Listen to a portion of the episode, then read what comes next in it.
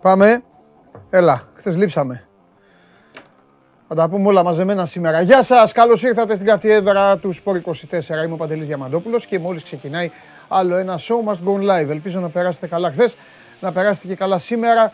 Πέμπτη, ε, τι φάγαμε. Σιγά σιγά τι φάγαμε και αυτή την εβδομάδα. Υπάρχει μπόλικη δράση τόσο το, στον εντεύθεν των συνόρων μας ε, χώρο, όσο και έξω από αυτόν ε, δύο βραδιές ε, Champions League.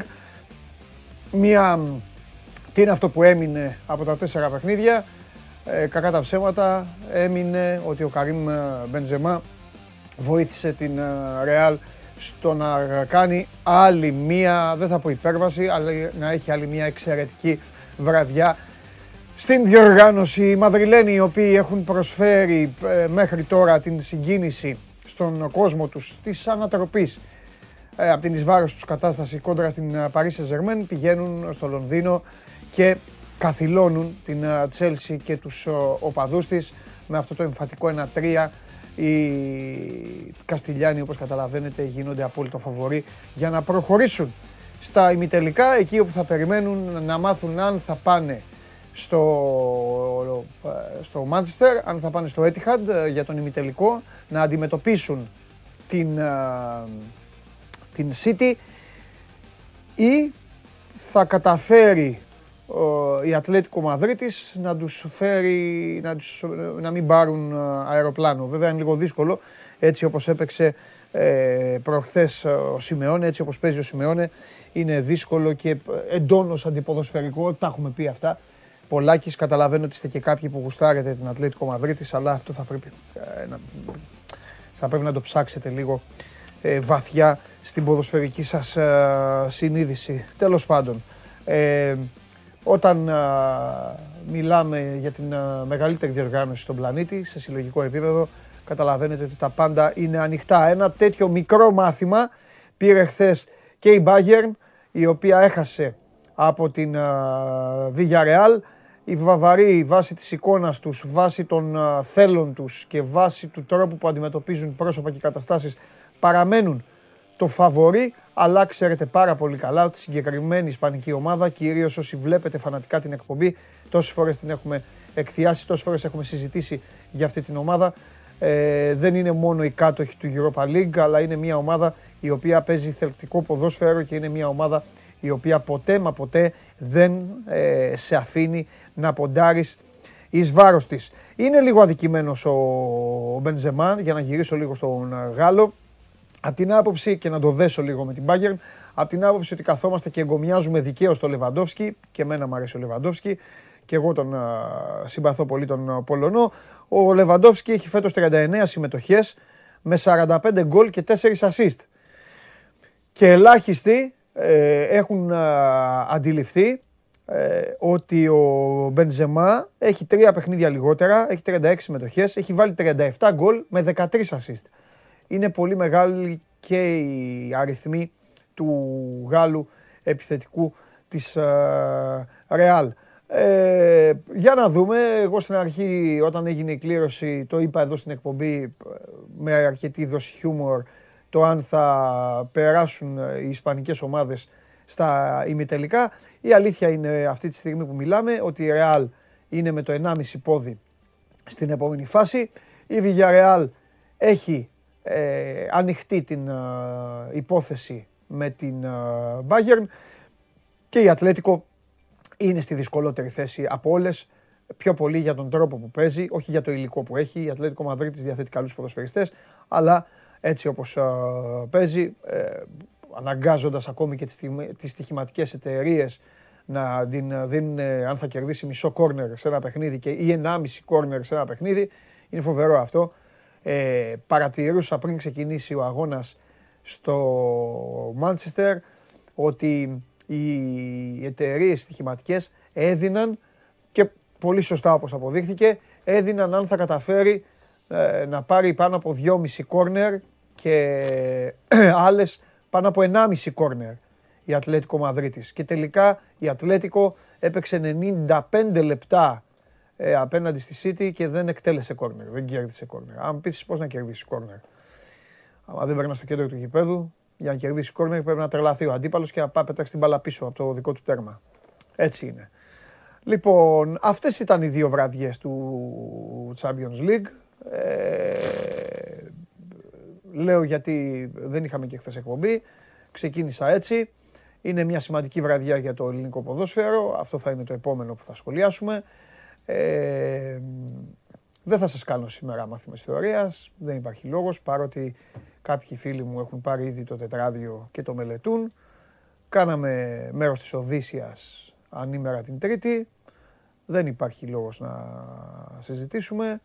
Κυκλοφορεί μια ομάδα στο Champions League, η οποία μέχρι τώρα, από όταν ξεκίνησε, από το Σεπτέμβριο, όπου έχει παίξει έχει κερδίσει. Εκτός έδρας, όπου έχει πάει. Όποιος μπορεί να τη σταματήσει, θα τη σταματήσει.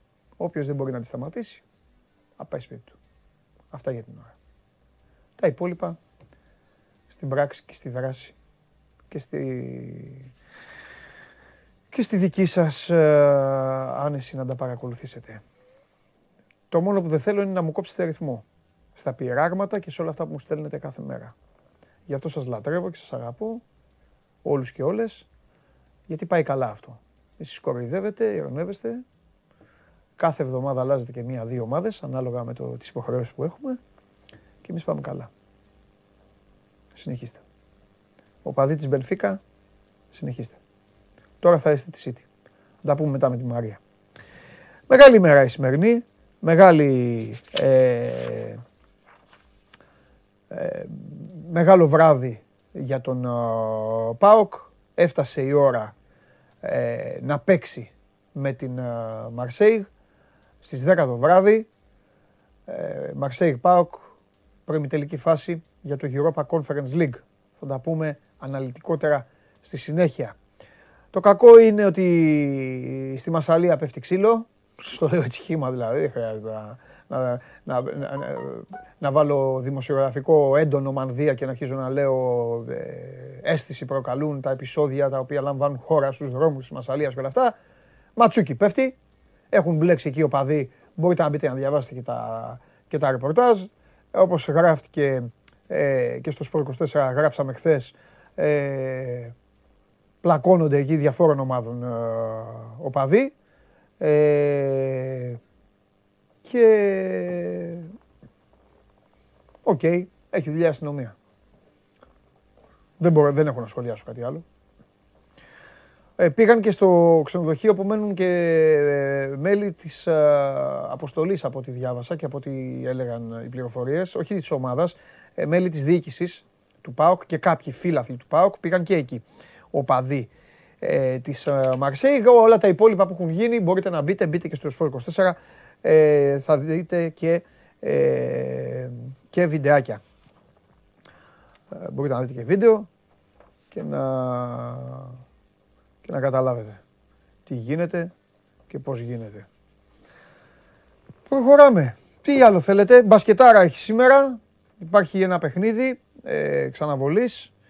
Είναι το... Θέλω να δω. Α, το έχουν βάλει για την 24η αγωνιστική. Ολυμπιακός Άρης. Δεν έχει μόνο αυτό. Σήμερα έχει και Europa League και τα άλλα μάτς του Europa Conference League. Θα τα πούμε σιγά σιγά αυτά. Θα τα πούμε σε λίγο βασικά.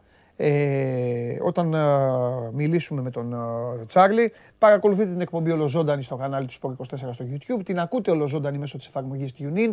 Ανεβαίνει στο YouTube, ε, μένει μάλλον στο YouTube. Ανεβαίνουν και ξεχωριστά κομματάκια για πράγματα που έχουν υποθεί και σας ενδιαφέρουν. Android τότε για το αυτοκίνητο.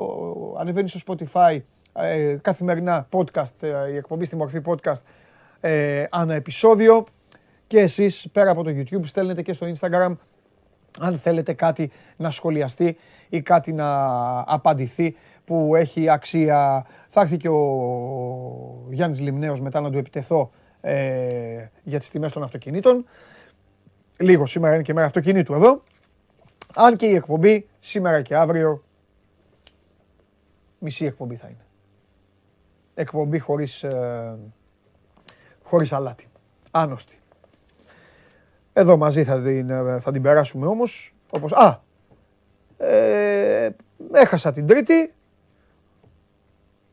Το παραδέχτηκα, ήταν και δυνατός ο Πανάγος, ομολογώ. 500 like για να ξαναμπεί. Α, ξέχασα να το πω αυτό. Ε, να το θέσω και αυτό για να μην πείτε ότι κρύφτηκα. Την ώρα χθες που, ε, που όλοι προφανώς παρακολουθούσατε την Ρεάλ να κάνει το χουνέρι, να στείλει το χουνέρι στην Τσέλσι ή το Villarreal Bayern που το είχατε ευκολάκι διπλό, δεν ξέρω όσοι το είχατε. Και τελικά η Villarreal κατάφερε να βγάλει το υποβρύχιο εκεί και να, την, να της κάνει τη ζημιά, να ρίξει μια τορπίλη στην Bayern. Η ματσάρα ήταν αλλού. Burnley Everton με ανατροπή στην ανατροπή 3-2. Αυτό ήταν το παιχνίδι το καλό. Δύσκολες ε, μέρες για το ζαχαροπλαστείο, αλλά έχουν μάτς λιγότερα. Αυτό τους σώζει μέχρι τώρα. Τώρα αν ανήμερα του Πάσχα έχει, αναστο... έχει αναστηθεί ο Χριστός και σταυρωθούν αυτοί, είναι μια άλλη υπόθεση. Αλλά σήμερα δεν θα σας κάνω ούτε ιστορία ούτε θρησκευτικά. Άλλη στιγμή θα τα κάνουμε αυτά. Πολ, έχουμε; Είναι ο Καρύμ ε, Μπενζεμά ο καλύτερος striker της Ευρώπης στη φετινή σεζόν. Ναι ή όχι; Αυτό είναι το Πολ. Παρακαλώ πολύ.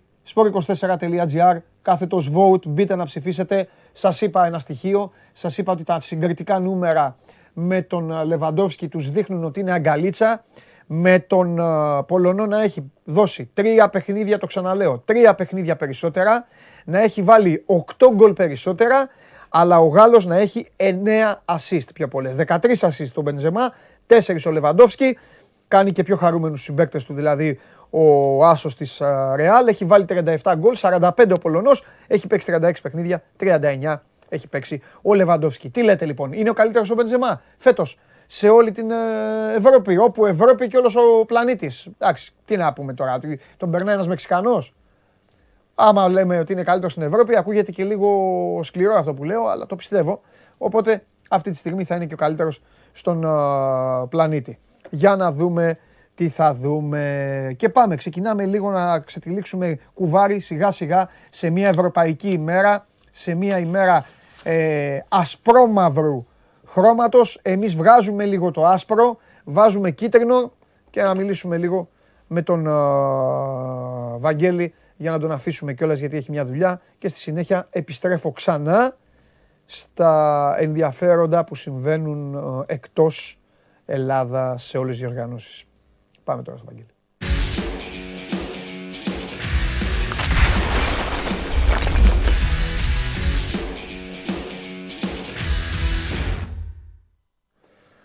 Μπενζεμά.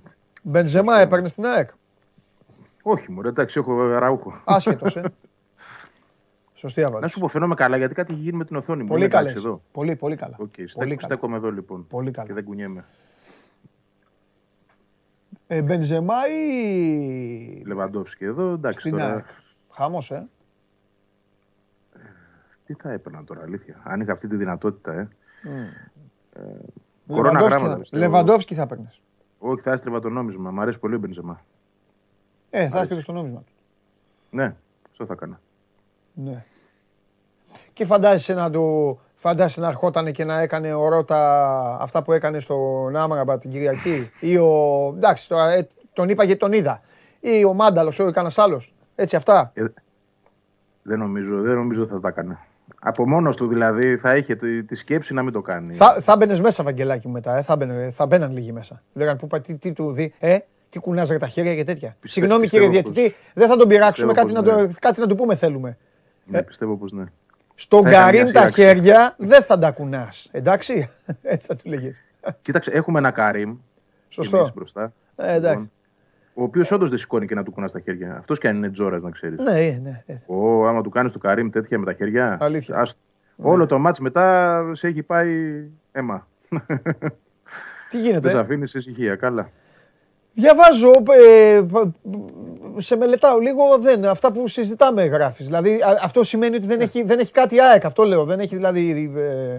Όχι, αυτή τη στιγμή δεν έχει. Ναι. Εντάξει, υπάρχει προφανώς επικέντρωση στο στόχο του προπονητή, ξεκάθαρα. Ναι. Εκεί αυτή τη στιγμή, με αυτό όλοι ασχολούνται στην ομάδα. Ναι. Εκεί έχουν ρίξει το βάρος. Λίγα πράγματα μαθαίνουμε είναι η αλήθεια. Ε, Η ΑΕΚ προσπαθεί όσο μπορεί να κρατά και χαμηλά τους τόνους.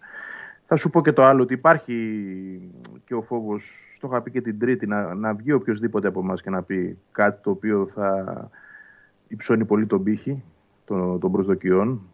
Γιατί όντως προσπαθεί η ΑΕΚ να ανοίξει κάποιες πόρτες, να συζητήσει μαζί τους έτσι προπονητών που είναι πολύ δύσκολο να έρθουν στην Ελλάδα. Κάνει την προσπάθειά της, αλλά τώρα το να λέμε ονόματα νομίζω ότι δεν βοηθάει σε κάτι, γιατί ε, δεν προκύπτει ότι υπάρχει και κάτι προχωρημένο, ή τουλάχιστον που να ξέρουμε εμείς ότι έχει φτάσει σε ένα σημείο που να αξίζει να το αναφέρεις από αυτή την άποψη. Έτσι. Ναι.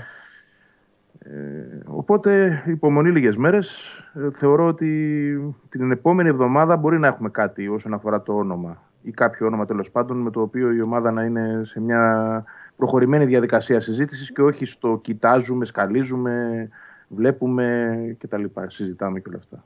Να, να μπούμε σε κάτι δηλαδή που να έχει πραγματικά νόημα να το αξιολογήσουμε και να το συζητήσουμε. Ναι, κατάλαβα. Να σου πω το, σαν ησυχή ε, που φτάνει Πάσχα, φτάνει τέλος πάντων. Είμαστε στο πρώτο δεκαήμερο του Απρίλη, άντε να το πω πιο σωστά γιατί δεν μ' άρεσουν τα δραματοποιημένα εμένα τα δημοσιογραφικά. Είμαστε στο πρώτο δεκαήμερο του Απρίλη και δεν υπάρχει εμ, χειροπιαστό όνομα για μια ομάδα η οποία. Δηλαδή, σε 20 μέρες τώρα θα έχουμε. μπε- Μπαίνει ο Μάιος, κατάλαβες. Η ΑΕΚ δεν έχει. Τώρα μπορεί, ε, μπορεί η ΑΕΚ να κερδίσει τον Άρη και να αρχίσει να, να την καθαρίζει την υπόθεση η Ευρώπη. Σιγά σιγά. Ε, Ναι, ας, ας γίνει αυτό πρώτο να το δούμε και με τα μάτια μας. Ναι, γιατί αλλά- δεν έχει, δεν ναι, έχει αλλά- ανοίξει τα play-off ακόμα. ναι, αλλά δεν νομίζω ότι αυτό είναι εμπόδιο τώρα. Όχι, δεν είναι. Αυτό Και- σου λέω. Δεν, δεν λέει ο Μελισανίδης, κάτσε να τελειώσουμε τώρα την Ευρώπη για να πάρει τον προπονητή. Να τον πάρει έτσι κι αλλιώς. Ναι, αλλά πιστεύω ότι κάθε επιλογή έχει και το κόστος, το κόστος της. Ναι. Δηλαδή το, το να πηγαίνεις να ψάχνεις σε ράφια στα οποία είναι ψηλότερα από το, από το δικό σου μπορεί, έτσι, ναι. ε, προϋποθέτει ότι θα έχεις και καθυστερήσεις. Δεν είναι εύκολο. Ναι, ρε παιδί μου, καλά κάνει όμως. Δηλαδή, για σένα, ποιο Καλά είναι, κάνει. για σένα ποιο είναι το ράφι που θα, που θα έπρεπε να πηγαίνει η ΑΕΚ; Πάει λάθος που θέλει κάτι παραπάνω; Το υψηλότερο που θα μπορούσε. Το θέμα είναι αν πράγματι μπορείς να φτάσεις εκεί, έστω Ναι. και να ανοίξεις την πόρτα για να κουβεντιάσεις. Έτσι. Ναι. Γιατί σε αυτή τη φάση θεωρώ ότι αυτό που γίνεται είναι το να μπορέσει η ΑΕΚ να Ναι. Τους αφήσει αυτούς τους προπονητές που προσπαθεί να προσεγγίσει, ε, μάλλον να την αφήσουν εκείνη, συγγνώμη. Ε, να Και- του πει τι θέλει, τι Βαγγέλη, έχει να τους κοίτα, παρουσιάσει έχεις πει- και τα λοιπά. Ναι, έχεις πει. Ε, και μάλιστα έκανε ε, με αιφνιδίασε ε, τότε κιόλας, αλλά οκ, καλά έκανες. Θυμάμαι, είχες πει ότι η ΑΕΚ είχε κοιτάξει το Βαλβέρδε. Στο μυαλό της, ρε παιδί μου, στα θέλω της. Ο Μελισανίδης, έτσι. Δεν, δικαίωμά του, ο Μελισανίδης. Η ΑΕΚ είναι, Το βέβαια, ίδιο ναι, είναι. αλλά- Αφού αυτός κάνει κουμάντο. Ναι. Ε, τι, τι, πήγε η πόρτα εκεί με το δικέφαλο μόνη της και μίλησε προπονητή. Ο Μελισανίδης.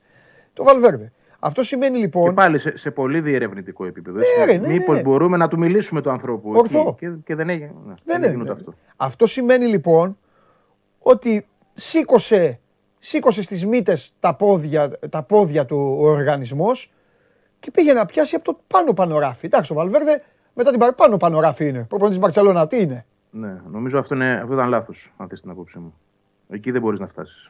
Οκ. Δηλαδή, πώς να φτάσεις; Ο άνθρωπος κάθεται και παίρνει 8 εκατομμύρια ευρώ το χρόνο από την Μπαρτσελόνα. Δηλαδή. Μισό λεπτό. Ο Σάντος, Το ότι ήταν μια σκέψη. ο εντάξει, Σάντος όμως το όχι. ίδιο ράφι είναι. Ε, όχι, δεν νομίζω. Δεν είναι. Με το Βαλβέρδε. Πρωταθλητής Ευρώπης. Α, μην, μην το πας ηλικιακά και σε αυτό το πράγμα. Όχι, ούτε ηλικιακά. Μι- Μιλάω Δεν- σε θέμα παραστάσεων και αυτά. Είναι ο προπονητής της Εθνικής Πορτογαλίας. Έχει πάρει ε, Euro, έχει κάνει αυτό. Ε, δεν είναι σε πάνω ράφι ο άνθρωπος. Πού είναι; Ναι, αλλά Ραφάκια. οι σύλλογοι που έχει δουλέψει, αν εξαιρέσει την Πενφύκα όταν έφυγε από την ΑΕΚ, Ναι. έτσι, μετά ήταν ο ΠΑΟΚ, ο τελευταίος εντάξει. σύλλογος. Και μετά η Εθνική Ελλάδα και μετά η Εθνική Πορτογαλία. Θέλω να πω Ναι. ότι ούτε στην Παρσελόνα θα πήγαινε ποτέ, ούτε υπάρχει προοπτική. να Ωραία, πάει. ρε παιδί μου, ωραία. Ούτε σε- ωραία. ούτε στην είναι, Premier League. είναι ένα ράφι κάτω από το, από το, το Βαλβέρδιο Σάντος. Και δύο Άντε και να το τρία δεχτώ. μπορώ να σου πω. Έλα. Και δύο και τρία μπορώ να σου πω. Ε, εντάξει. Δηλαδή, εγώ τον- τον, Βαλ- τον Βαλβέρδε τον έχω, τον έχω στο ράφι. ε, Νομίζω ότι σε ένα ράφι είναι μόνο ο Κλόπ και ο Γκουαρδιόλα. Εντάξει, Και άστο όλοι, αυτό. όλοι, στο επόμενο είναι για μένα ο Βαλβέρδε. Ωραία. Μαζί Με άλλους 30. Ωραία. Μ' αρέσει Να πάρα πας. πολύ η, η συζήτηση ε, επίπλων ε, που αν μας ακούει και Μαραγκός, θα, αν μας ακούνε παιδιά που είναι Μαραγκοί θα τους έχουμε δώσει και όρεξη να δουλέψουν σήμερα. Ε, πού, βάζει, πού βάζουμε λοιπόν τώρα, ε, πού βάζουμε το χέρι της ΑΕΚ χωρίς να χρειαστεί ούτε να βάλει σκα- σκάλα, ούτε στις μύτες, ούτε οτιδήποτε.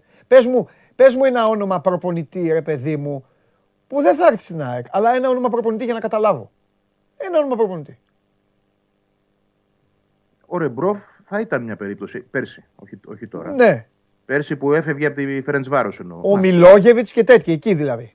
Ε, ο Ρεμπρόφ είναι πάνω από το Μιλόγεβιτς. Πάνω από το Μιλόγεβιτς. Εντάξει, μιλάμε. Εντάξει, έχουμε πολλά ράφια. Είναι βιβλιοθήκη ολόκληρη. Εντάξει, πολλά ράφια. Το θέμα είναι να βρει να βρεις το Ρεμπρόφ όταν είναι πραγματικά ναι. ε, εύκολο να έρθει σε σένα. Δηλαδή, Ναι. ε, ο Ρεμπρόφ, για παράδειγμα, θα ήταν ένας προπονητής για την ΑΕΚ όταν τον πήρε η Φερεντσβάρος. Ναι. Από την οποία εξελίχθηκε και έφτασε τώρα να παίρνει 4 εκατομμύρια ευρώ το χρόνο εκεί που είναι και να, να γίνει και πρωταθλητής.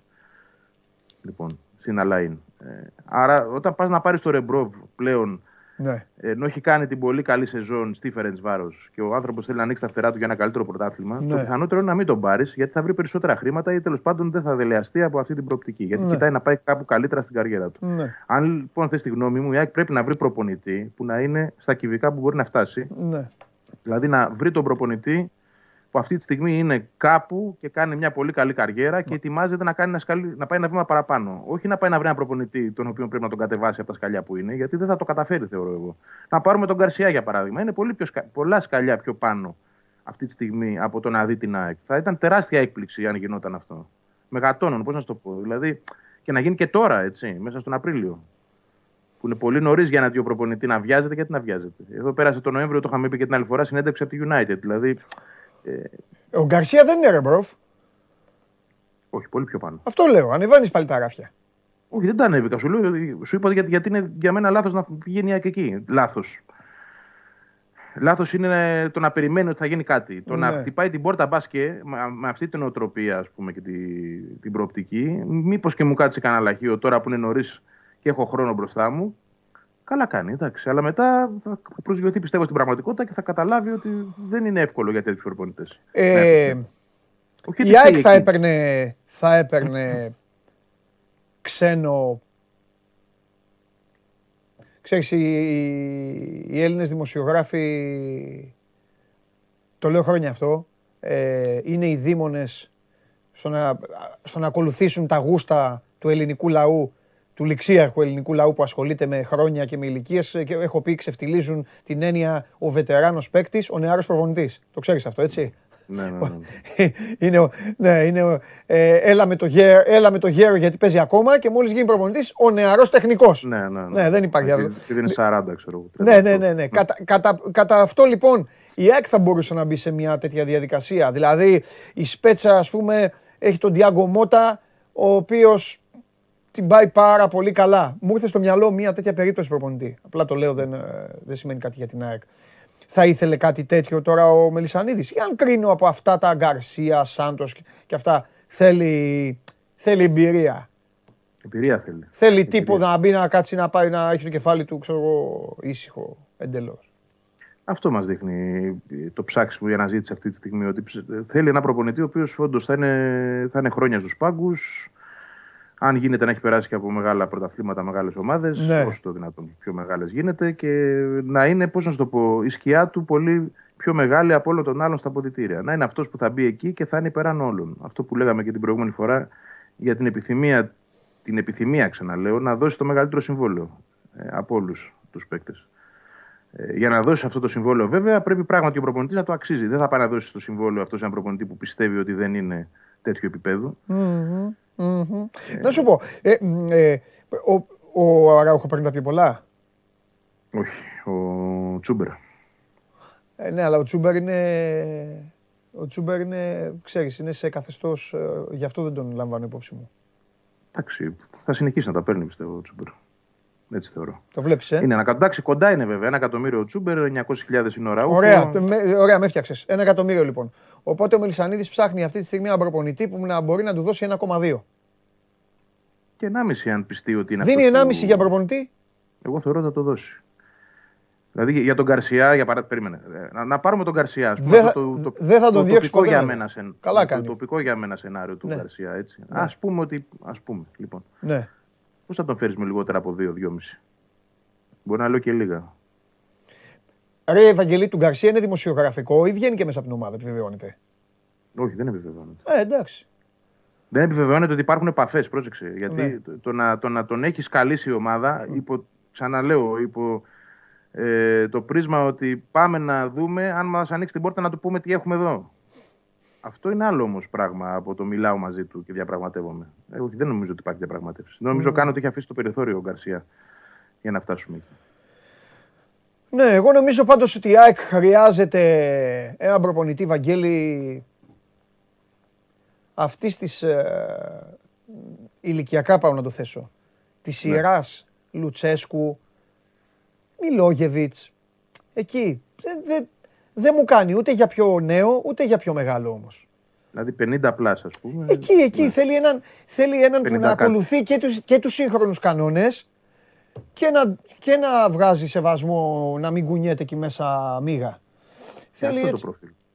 έναν, ναι, ούτε να παίζεις φαλιάρες με τους παίκτες, αλλά ούτε και να είναι ρε παιδί μου να είναι να λένε έλα ήρθε ο, ήρθε ο παππούς, πω πω ήρθε εδώ, μας τρελάνει να μας κάνει. Ξέρεις να είναι λίγο, να μιλάει και τη γλώσσα των παικτών, αλλά να είναι και λίγο στη γωνίτσα τους. Ναι. Πού θα βρεθεί τώρα θα μου πεις αυτό το πράγμα; Αυτό είναι το, αυτό είναι το θέμα ακριβώς που θα βρεθεί. Και πιστεύω ότι θα πρέπει, σε ρώτησα προχθές αυτό και μου απάντησες ότι έχει όλο, όλη, όλη την υδρόγη ο, ο Μελισανίδης και τη γυρίζει. Εγώ νομίζω ότι θα πρέπει σιγά σιγά να πάρει και μία απόφαση, Βαγγέλη. Από πού; Να μικρύνει, να στενέψει τις επιλογές του. Τι, δηλαδή θέλω Γάλλο, θέλω Ισπανό. Ναι, να πάει θέλω... έτσι. Να πει θα πάρω, ναι, ναι. Να πει θα πάρω Βορειοευρωπαίο. Τέλος. Δείτε, ελάτε να δούμε ποιοι είναι Ολλανδο-Βέλγο-Σκανδιναβοί. Τέλος. Πιστεύω ότι θα πρέπει να εγκαταλείψει το, το ιβηρικό τέτοιο. Εντάξει, το έκανε. Πορτογάλο. Ναι, αλλά πώς, πώς να το υποστηρίξει αυτό, δηλαδή πώς να πάει σε μια τέτοια απόφαση; Θα βάλει, αφού έχει προ- συνεργάτες. Θα τους βάλει να Ναι, ψάξουν. εντάξει, Πώς να αυτό πάει, λέμε. Ότι έτσι. προ, προϋποθέτει το τι ποδόσφαιρο θες να παίξεις. Ε, ναι, εντάξει. Ε, πολύ αμφιβάλλω ότι ξέρουν Ναι. τι θέλει η ΑΕΚ να κάνει αυτή τη στιγμή. Η ΑΕΚ Αυτό είναι ξεκάθαρα πιο θέλει να βρει σημαντικό. ένα, Αυτό ένα είναι πιο καλό σημαντικό προπονητή. πρόβλημα. Ναι, αυτό είναι και για μένα το νούμερο Οπότε ένα, η, ΑΕΚ αλλά περιμένει, οπότε η ΑΕΚ περιμένει το Μεσσία. Περιμένει ναι, ένα προπονητή ο οποίος θα σκεπάσει πάρα πολλά πράγματα. Αυτό λέω. Ναι. Είναι ωραίο Μεσσίας όμως δεν ξέρω αυτό. αν θα είναι, το- αλλά σίγουρα θα είναι υπεράνω όλους. Ναι, ωραία κουβέντα κάνουμε, δεν βλέπω να φεύγεις. Λοιπόν, είναι όμως ωραίο ρε παιδί μου να, να υπάρχει χαλί ε, ε, για να έρθει άνθρωπος, μήπως και τα βάλει κάτω από το χαλί. Γιατί μπορεί να έρθει κανένας και να του πει του Μελισανίδη, εγώ θα το βγάλω έξω το χαλί και θα το τεινάξω. Και θα βάλω και ηλεκτρική σκούπα μέσα. Ε, κοίτα, η πρόθεση αυτή πρέπει να είναι και νομίζω έτσι είναι. Και Υπάρχει εδώ η προοπτική του γηπέδου. Έτσι. Ε, ξεκινάμε από αυτό. Δηλαδή και ο Μελισανίδης καταλαβαίνει ότι θέλει να φτιάξει, ξέρει και το θέλει. Ε, περνάνε και τα χρόνια, να σου το πω και διαφορετικά, Ναι. και δεν θα είναι και για πάντα στην ΑΕΚ. Έτσι, Ναι. Το έχει πει και ο ίδιος. Ναι. Λοιπόν. Φτάνουμε λοιπόν σε ένα σημείο στο οποίο καταλαβαίνει ότι ε, α- αυτή η μεγάλη στι- ιστορική στιγμή που έρχεται Ναι. Πρέπει να συνδυαστεί και με μια καλή ομάδα. Λοιπόν, ξεκινώντας από τον προπονητή, ας Ναι. βρει πρώτα τον προπονητή. Δηλαδή το σκεπτικό του, εγώ κάπου το καταλαβαίνω. Αυτή τη στιγμή και να τα τεινάξει όλα στον αέρα μέσα στην ομάδα, ναι. περισσότερο θα μπερδευτεί. Τώρα τι να τεινάξει; Ποιος ο λόγος; Ε, λέω, να, να πει, φεύγουν όλοι. Ε, Ωραία. Περισσότερο θα τον μπερδέψει αυτή η διαδικασία και θα τον βάλει σε ένα νέο φαυλοκύκλο. Ναι. Ποιους θα φέρω, τι θα είναι αυτοί, πώ θα συνεννοούμε, ε, τι γλώσσα θα μιλάνε, Ναι. ε, ε, πόσα θα θέλουν, τι θα, δηλαδή Ναι. χίλια δύο πράγματα. Άρα, ε, βάζοντας όλα αυτά στην άκρη, Ναι. Καταλήγει στο συμπέρασμα ότι πρώτα ο προπονητής, να, να βρω αυτόν που θέλω να με πείθει ότι μπορώ να του δώσω και 5-6 αρμοδιότητες παραπάνω από αυτές που είχα δώσει σε όλους τους προηγούμενους. Μμμ. Και με αυτόν μετά, ξεκινώντας τη δουλειά, Μμμ. θα δω και τα υπόλοιπα. Δηλαδή, μέσα από τη συνεργασία του με τον Κονέ και τον Παπαδημητρίου, λέω εγώ τώρα για παράδειγμα, αν μείνουν και οι δύο. Ε, τι θα παράδειγμα, αφού αυτός διαπιστώσω- Ναι, λέω αν μείνουν και οι δύο. Θα διαπιστώσω. Ναι, αλλά εδώ, είναι, ε, εδώ αρχίζουν τα ερωτήματα.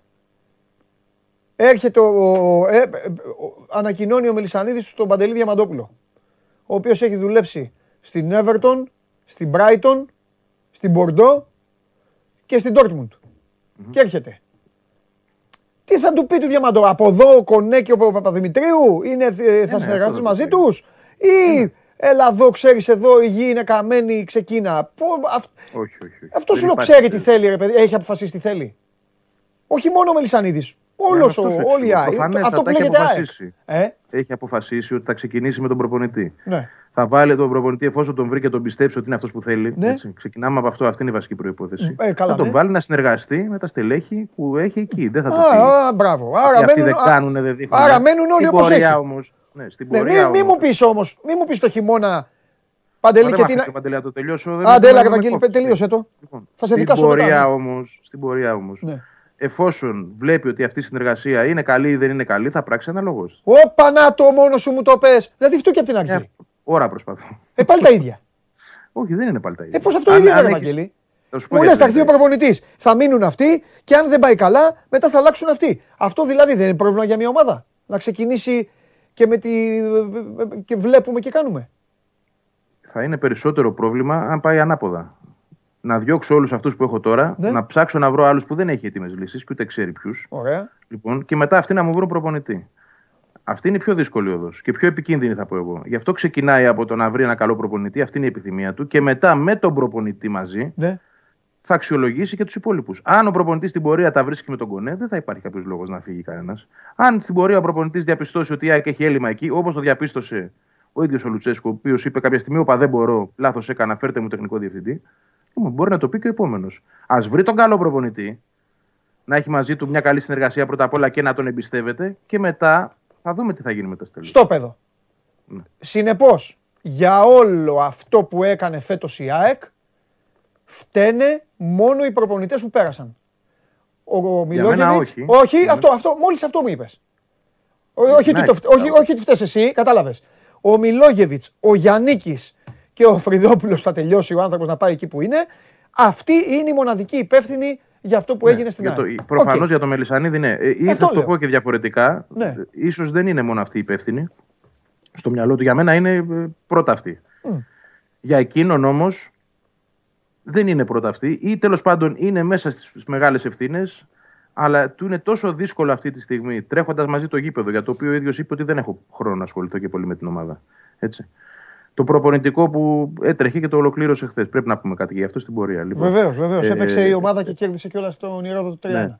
Λοιπόν, του είναι πολύ δύσκολο αυτή τη στιγμή να πει ξυλώνω όλα τα στελέχη χωρίς να έχω τις επιλογές έτοιμες και ποιες θα μπορούσαν να είναι αυτές, χωρίς να έχω κάνει επαφές για αυτές τις επιλογές.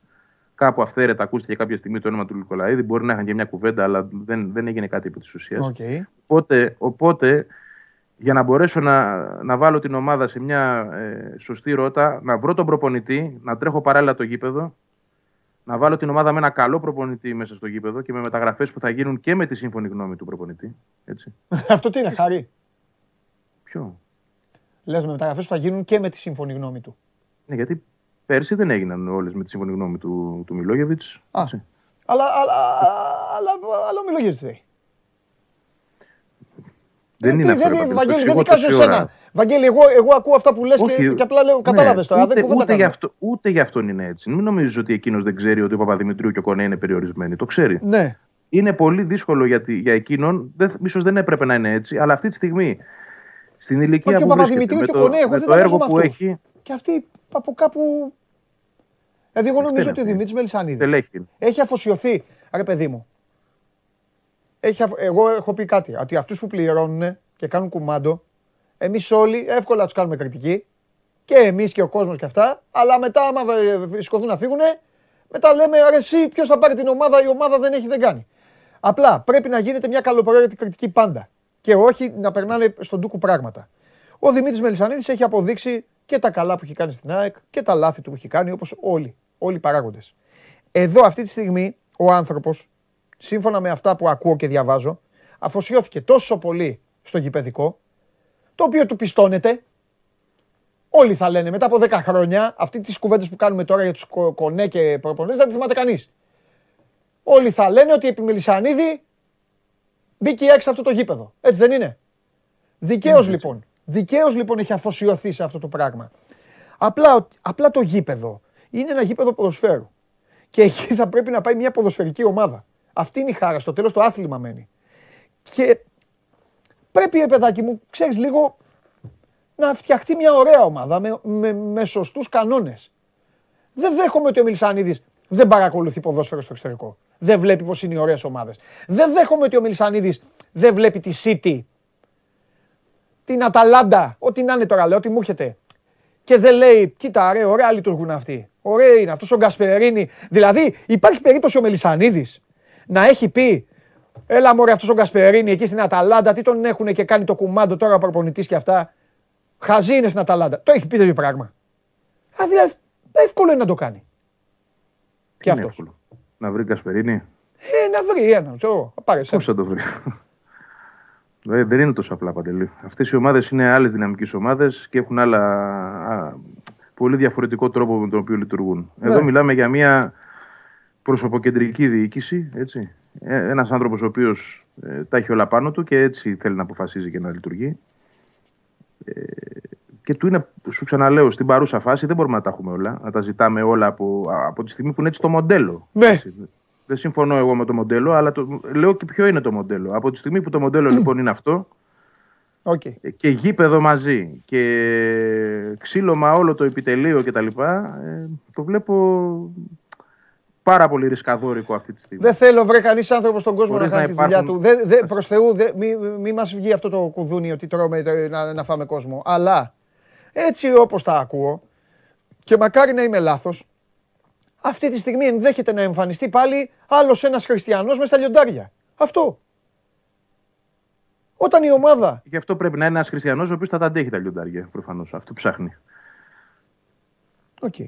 Ιδάλως, ποια είναι η λύση, τι μπορεί να κάνει. Ε; Δύο είναι οι λύσει παντελή. Ή τα ξυλώνει όλα και τα την αρχή. Τι να κάνει; Ναι. Εγώ δεν ξέρω. Εγώ δεν θέλω να χάνει άνθρωπο στη δουλειά του. Ναι, δεν, ξέρω αν, αν μπορεί... αυτό λέμε. Δεν ξέρω, αν τα παιδιά... δεν ξέρω αν τα παιδιά που είναι εκεί μπορεί να κάνουν κάτι άλλο. Εγώ τι θα έκανα αν ήμουν ο Μελισανίδης; Εγώ θα έκανα, Βαγγέλη, το εξής.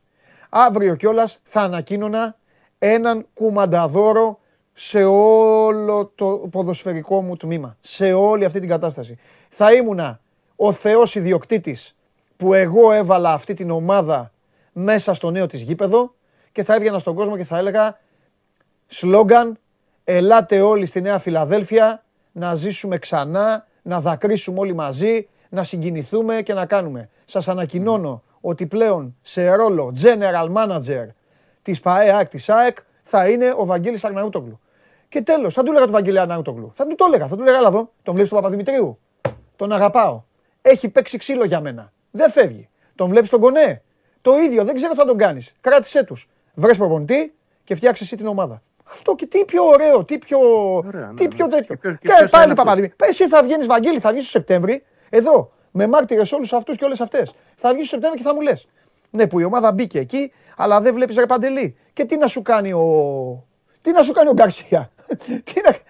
Τέτοια θα λέμε. Ε, δεν, δεν, δεν νομίζω. Αν έχεις ένα σοβαρό προπονητή, δεν νομίζω να δεις αυτό το χάλι που δεν okay, Πέραν αυτού όμως, και εγώ όταν με είχες ρωτήσει, σου είχα πει το ιδανικό για μένα. Να έρθει ο Σάντος ναι. όχι ως προπονητής, αλλά ως επικεφαλής ένας Σάντος, ναι. να διαλέξει εκείνος τον προπονητή. Ναι, παιδί. Και να βάλει τον Ντέμι στην ομάδα να, να είναι για όλα τα άλλα. Ναι. Τρία άτομα σου είπα, όχι ένα. Ναι, εσύ έβαλες κι άλλους. Βέβαια, έβαλες κι άλλους. Αυτό προποθέτει ότι πρέπει να φύγουν οι υπόλοιποι όμως. Ναι. Τι να κάνουμε, εντάξει, να, να λέμε ότι δεν θέλουμε να χάσουμε τη δουλειά τους, αλλά και πώς θα γίνει κιόλας. Δηλαδή, τι... okay. λοιπόν. Πόσους θα πληρώνει εκεί μέσα να αποφασίζουν δηλαδή. Εντάξει, καλά πέρασαμε και σήμερα. Να είναι καλά η ΑΕΚ έτσι όπως τα έκανε, Ευαγγέλη. Έχουμε να συζητάμε. Ναι, Δύο μήνες. Τα ίδια. Ε, ε, και ξέρεις τι γίνεται; Εγώ είμαι ο πρώτος που το λανσάρω και λέω: Όχι, παιδιά, δεν θέλω να λέμε τα ίδια. Να λέμε τα ίδια. Αλλά στην περίπτωση της ΑΕΚ, κυριολεκτικά λέμε τα ίδια με άλλα λόγια και δεν βαριέμαι ποτέ. Είναι απίστευτο αυτό. Ε, ειλικρινά, δύο ώρες μπορώ τώρα δύο ώρες να μιλάμε. Δύο ώρες και να λέμε και να λέμε. Είναι τέτοιο, είναι γουστόζικο. Ε, δεν είναι πολύ τιμητικό. Να, να, να είναι στην πορεία λίγο πιο ευχάριστο. Ακριβώς. Δεν είναι πολύ τιμητικό, δεν είναι ευχάριστο, αλλά τι να κάνουμε. Πρέπει εχθρός του καλού είναι το καλύτερο, αλλά αυτή τη στιγμή η ΑΕΚ ψάχνει το καλό ακόμα. Mm-hmm. Δεν είναι για να δει το καλύτερο, είναι μακριά. Κάτσε να τη δούμε. Κάτσε να πούμε και λίγο για το Σεραφίδιο. Το, το πέταξε Α, ναι, ναι, έλα, πήγαν, ναι, εντάξει, εντάξει, έλα, ναι, ναι. ναι. Ε, τώρα τι να πω. Πες Εντάξει, ωραίο. Κοίταξε είδα, είδα και στην πέραν του ότι είναι ωραίο, ναι. πέραν του ότι είναι ωραίο και είναι και ένα σημαντικό έργο, εντάξει, γιατί είναι ένα κομμάτι από το προπονητικό που οραματίζεται να γίνει ο Μελισανίδη, γιατί στην πορεία είναι να γίνουν ξενώνε, είναι να γίνουν και άλλα πράγματα και άλλο ναι. γήπεδο. Και το συμβολικό της ιστορίας, έτσι, γιατί είναι αφιερωμένο στο, στο Στέλιο Σεραφίδη και στη μνήμη του. Ε, αυτό που είναι το πιο ωραίο της ιστορίας είναι ότι χθες μετά από πόσα χρόνια, 18 χρόνια, 19 χρόνια, συγγνώμη, από το 2003, ναι οι αεκτζίδες ένιωσαν ότι έχουν ένα σπίτι. Ναι. Ήταν το πρώτο επίσημο μάτς της ΑΕΚ σε δικό της ιδιόκτητο χώρο, σε δικό της γήπεδο. Έστω αυτό το μικρό γηπεδάκι, έστω αυτά τα χιλιά άτομα που είχαν την τύχη να, και τη δυνατότητα να πάνε, γιατί δεν επιτρέπονταν και περισσότερο. Εντάξει, και έβλεπες ανθρώπους που χαίρονταν επιτέλους ότι είναι σε μια έδρα, ρε παιδί μου, ότι είναι σε ένα, έστω και στην ΑΕΚ Β, ναι. αλλά είναι σε ένα χώρο δικό τους μαζί, φίλοι, αγαπησιάρικο, Συμφωνώ. το σκηνικό, όλο αυτό το πράγμα ήταν κάτι πολύ όμορφο και εντάξει, είναι μια εικόνα από το μέλλον. Δηλαδή, ε, οκ, μπορεί να λέμε ότι πρέπει να γίνει και καλύτερη ομάδα η ΑΕΚ, αλλά θεωρώ ότι και τώρα όπως ήταν η ΑΕΚ αυτή τη χρονιά, με ένα σοβαρό προπονητή από το καλοκαίρι που θα είχε την ομάδα και θα τον πίστευαν, δεν θέλω να πω ότι ήταν ασόβαρος ο Μιλόγεβιτς, αλλά θα τον πίστευε η ομάδα για να δουλέψει ο άνθρωπος, στο δικό της γήπεδο δεν θα είχε αυτή την πορεία που είχε φέτος. Και θα κάναμε άλλη κουβέντα αυτή τη στιγμή. Σίγουρα χρειάζονται βελτιώσεις, καλύτερος προπονητής, κάποιοι καλύτεροι παίκτες κάπου, αλλά το γεγονός ότι η δεν έχει γήπεδο το πληρώνει διαχρονικά. Έτσι. Mm. Βγάλε τον ΠΑΟΚ από την Τούμπα, βγάλε τον Ολυμπιακό από το Καρασιά και στείλ το στο ΑΚΑ και έλα να το συζητήσουμε μετά, να δεις πόσο μεγάλες διαφορές θα υπάρχουν. Καλά, ο Ολυμπιακός ήταν πολλά χρόνια και στο ΑΚΑ και στη Ριζούπολη και Παναθηναϊκός πάει στο ΑΚΑ. Τέλος πάντων, εντάξει, τώρα η μία, η μία των ομάδων είναι αυτή. Τι να κάνουμε τώρα. Λοιπόν, η ΑΕΚ εντάξει τώρα, άστο αυτό, μια χαρά είναι σε, σε πέντε μήνες δύο γήπεδα. Σούπερ. Καλά, τεράστιο το έργο, δεν το συζητάμε. Φιλιά, αύριο. Τα λέμε αύριο. Τα λέμε. Έλα, γεια σου, Ραβαγγίλη. Τα λέμε αύριο για να πάμε και σε αριθμούς. Ε, αγώνα γιατί η ΑΕΚ δίνει ένα πολύ σημαντικό παιχνίδι. Παίζει με τον Άρη και καταλαβαίνετε ότι το μάτς αυτό είναι ε, και για τους δύο λίγο φωτιά. Ε, δεν λέω πολύ φωτιά, αλλά είναι λίγο φωτιά για το πλασάρισμα και το ευρωπαϊκό εισιτήριο. Αυτά. Ε, τη διέλυσα της σκαλέτα σας και αυτά. Δεν πειράζει, τι να κάνουμε τώρα. Άμα η κουβέντα είναι γουστόζικη, είναι γουστόζικη. Πάμε, έλα, βγαίνω από τα σύνορα ξανά. Άντε, άντε, φεύγω από την Ελλάδα. Πάμε.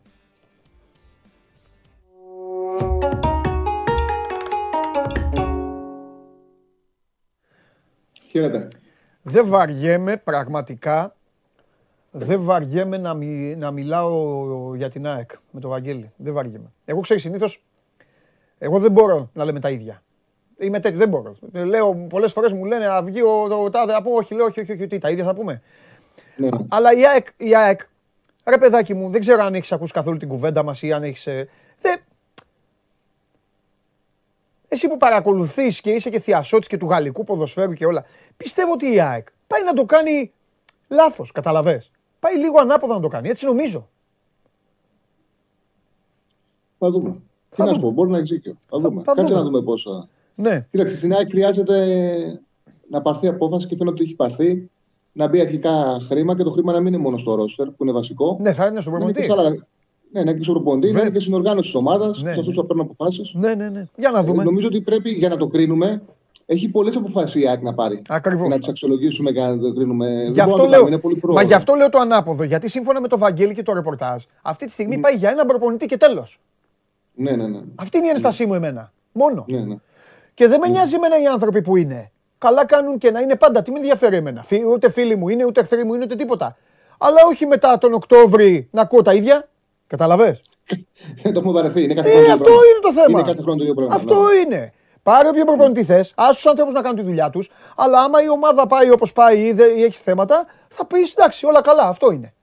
Όχι ναι, αλλά. Εντάξει, για μένα η ΑΕΚ χρειάζεται να πάρει μια απόφαση, ναι. αλλά για να την πάρει και να μπορέσει να τη στηρίξει, γιατί είναι μεγάλη ομάδα και μπαίνει στο ναι. γήπεδο, ναι. θα, πρέπει, θα πρέπει να γίνουν κινήσεις έτσι ώστε να πάρει χρόνο. Δηλαδή και ο προπονητής να είναι τέτοιας αξίας, ε, ώστε να δείξει ότι η διοίκηση ναι. θέλει να επενδύσει και, ο, και να γίνουν και μεταγραφές. Γιατί τι λέω, ότι η ΑΕΚ χρειάζεται να πετύχει μια χρονιά ναι. επιτέλους να μην είναι αποτυχημένη. Ναι, ναι, Αυτό για να το κάνει Έτσι. Πρέπει να καταλάβει ότι ξεκινάει από το μείον 22, από τον μείον 25, από το μείον 30 και να πει ότι φέτος θα βάλω τις βάσεις για να χτυπήσω πρωτάθλημα την επόμενη χρονιά. Αυτό δεν σημαίνει ότι άμα ότι αποκλείεται να κάνεις πρωταθλητισμό. Ναι. Μπορεί να προκύψει έτσι αλλιώς και το πρωτάθλημα που πήρε η ΑΕΚ προέκυψε. Ναι. Αλλά με το που να ξεκινάς ε, έχοντας τόσο μεγάλα χάντικα, ειδικά από τον Ολυμπιακό, ναι. και να λες πάω να πάρω πρωτάθλημα, δημιουργείς συνθήκες τον Οκτώβριο να αποτύχεις. Ναι. Είναι πολύ πίσω η ΑΕΚ από το να ξεκινήσει με, με αυτόν τον στόχο και αυτό το λάθος κάνουν κάθε χρόνο. Δηλαδή, εγώ έχω βαρεθεί κάθε χρόνο με, με το που πάει στο μείον 3 η ΑΕΚ mm. να ακούω ρεπορτάζ. Ο προπονητής παίζει στο επόμενο παιχνίδι την καρέκλα. Έτσι. Λοιπόν, δεν να γίνεται συνέχεια. Άστο, εντάξει. Λοιπόν, ε, τε, είπαμε πολύ ΑΕΚ σήμερα, δεν έχουμε πάρα πολλοί Mm. Μισή εκπομπή φάγαμε σχεδόν. Να σου πω, ε, Μπεντζεμά ή Λεβαντόφσκι, τι ψηφίζεις στο Πολ; Αυτή τη, αυτή τη στιγμή, Μπεντζεμά, αν με ρώταγες πριν 6 μήνες, θα σου έλεγα Λεβαντόφσκι. Παίζει και με ρόλο η φόρμα. Αυτή τη στιγμή ο Μπεντζεμά, δηλαδή σήμερα που γίνεται ειδικά, μετά τα τρία γκολ και ο τρόπος που τα βάλει, ειδικά το πρώτο γκολ, είναι πολύ δύσκολο. Το βλέπεις μόνο στα, Μόνο σε ηλεκτρονικά το βλέπεις αυτό το γκολ. Είναι και η σέντρα του Βινίσιος, γιατί είναι κοντά του. Είναι κοντά του. Δεν έχει καλή γωνία να τι κάνει. Και κάνει ένα τέτοιο πράγμα.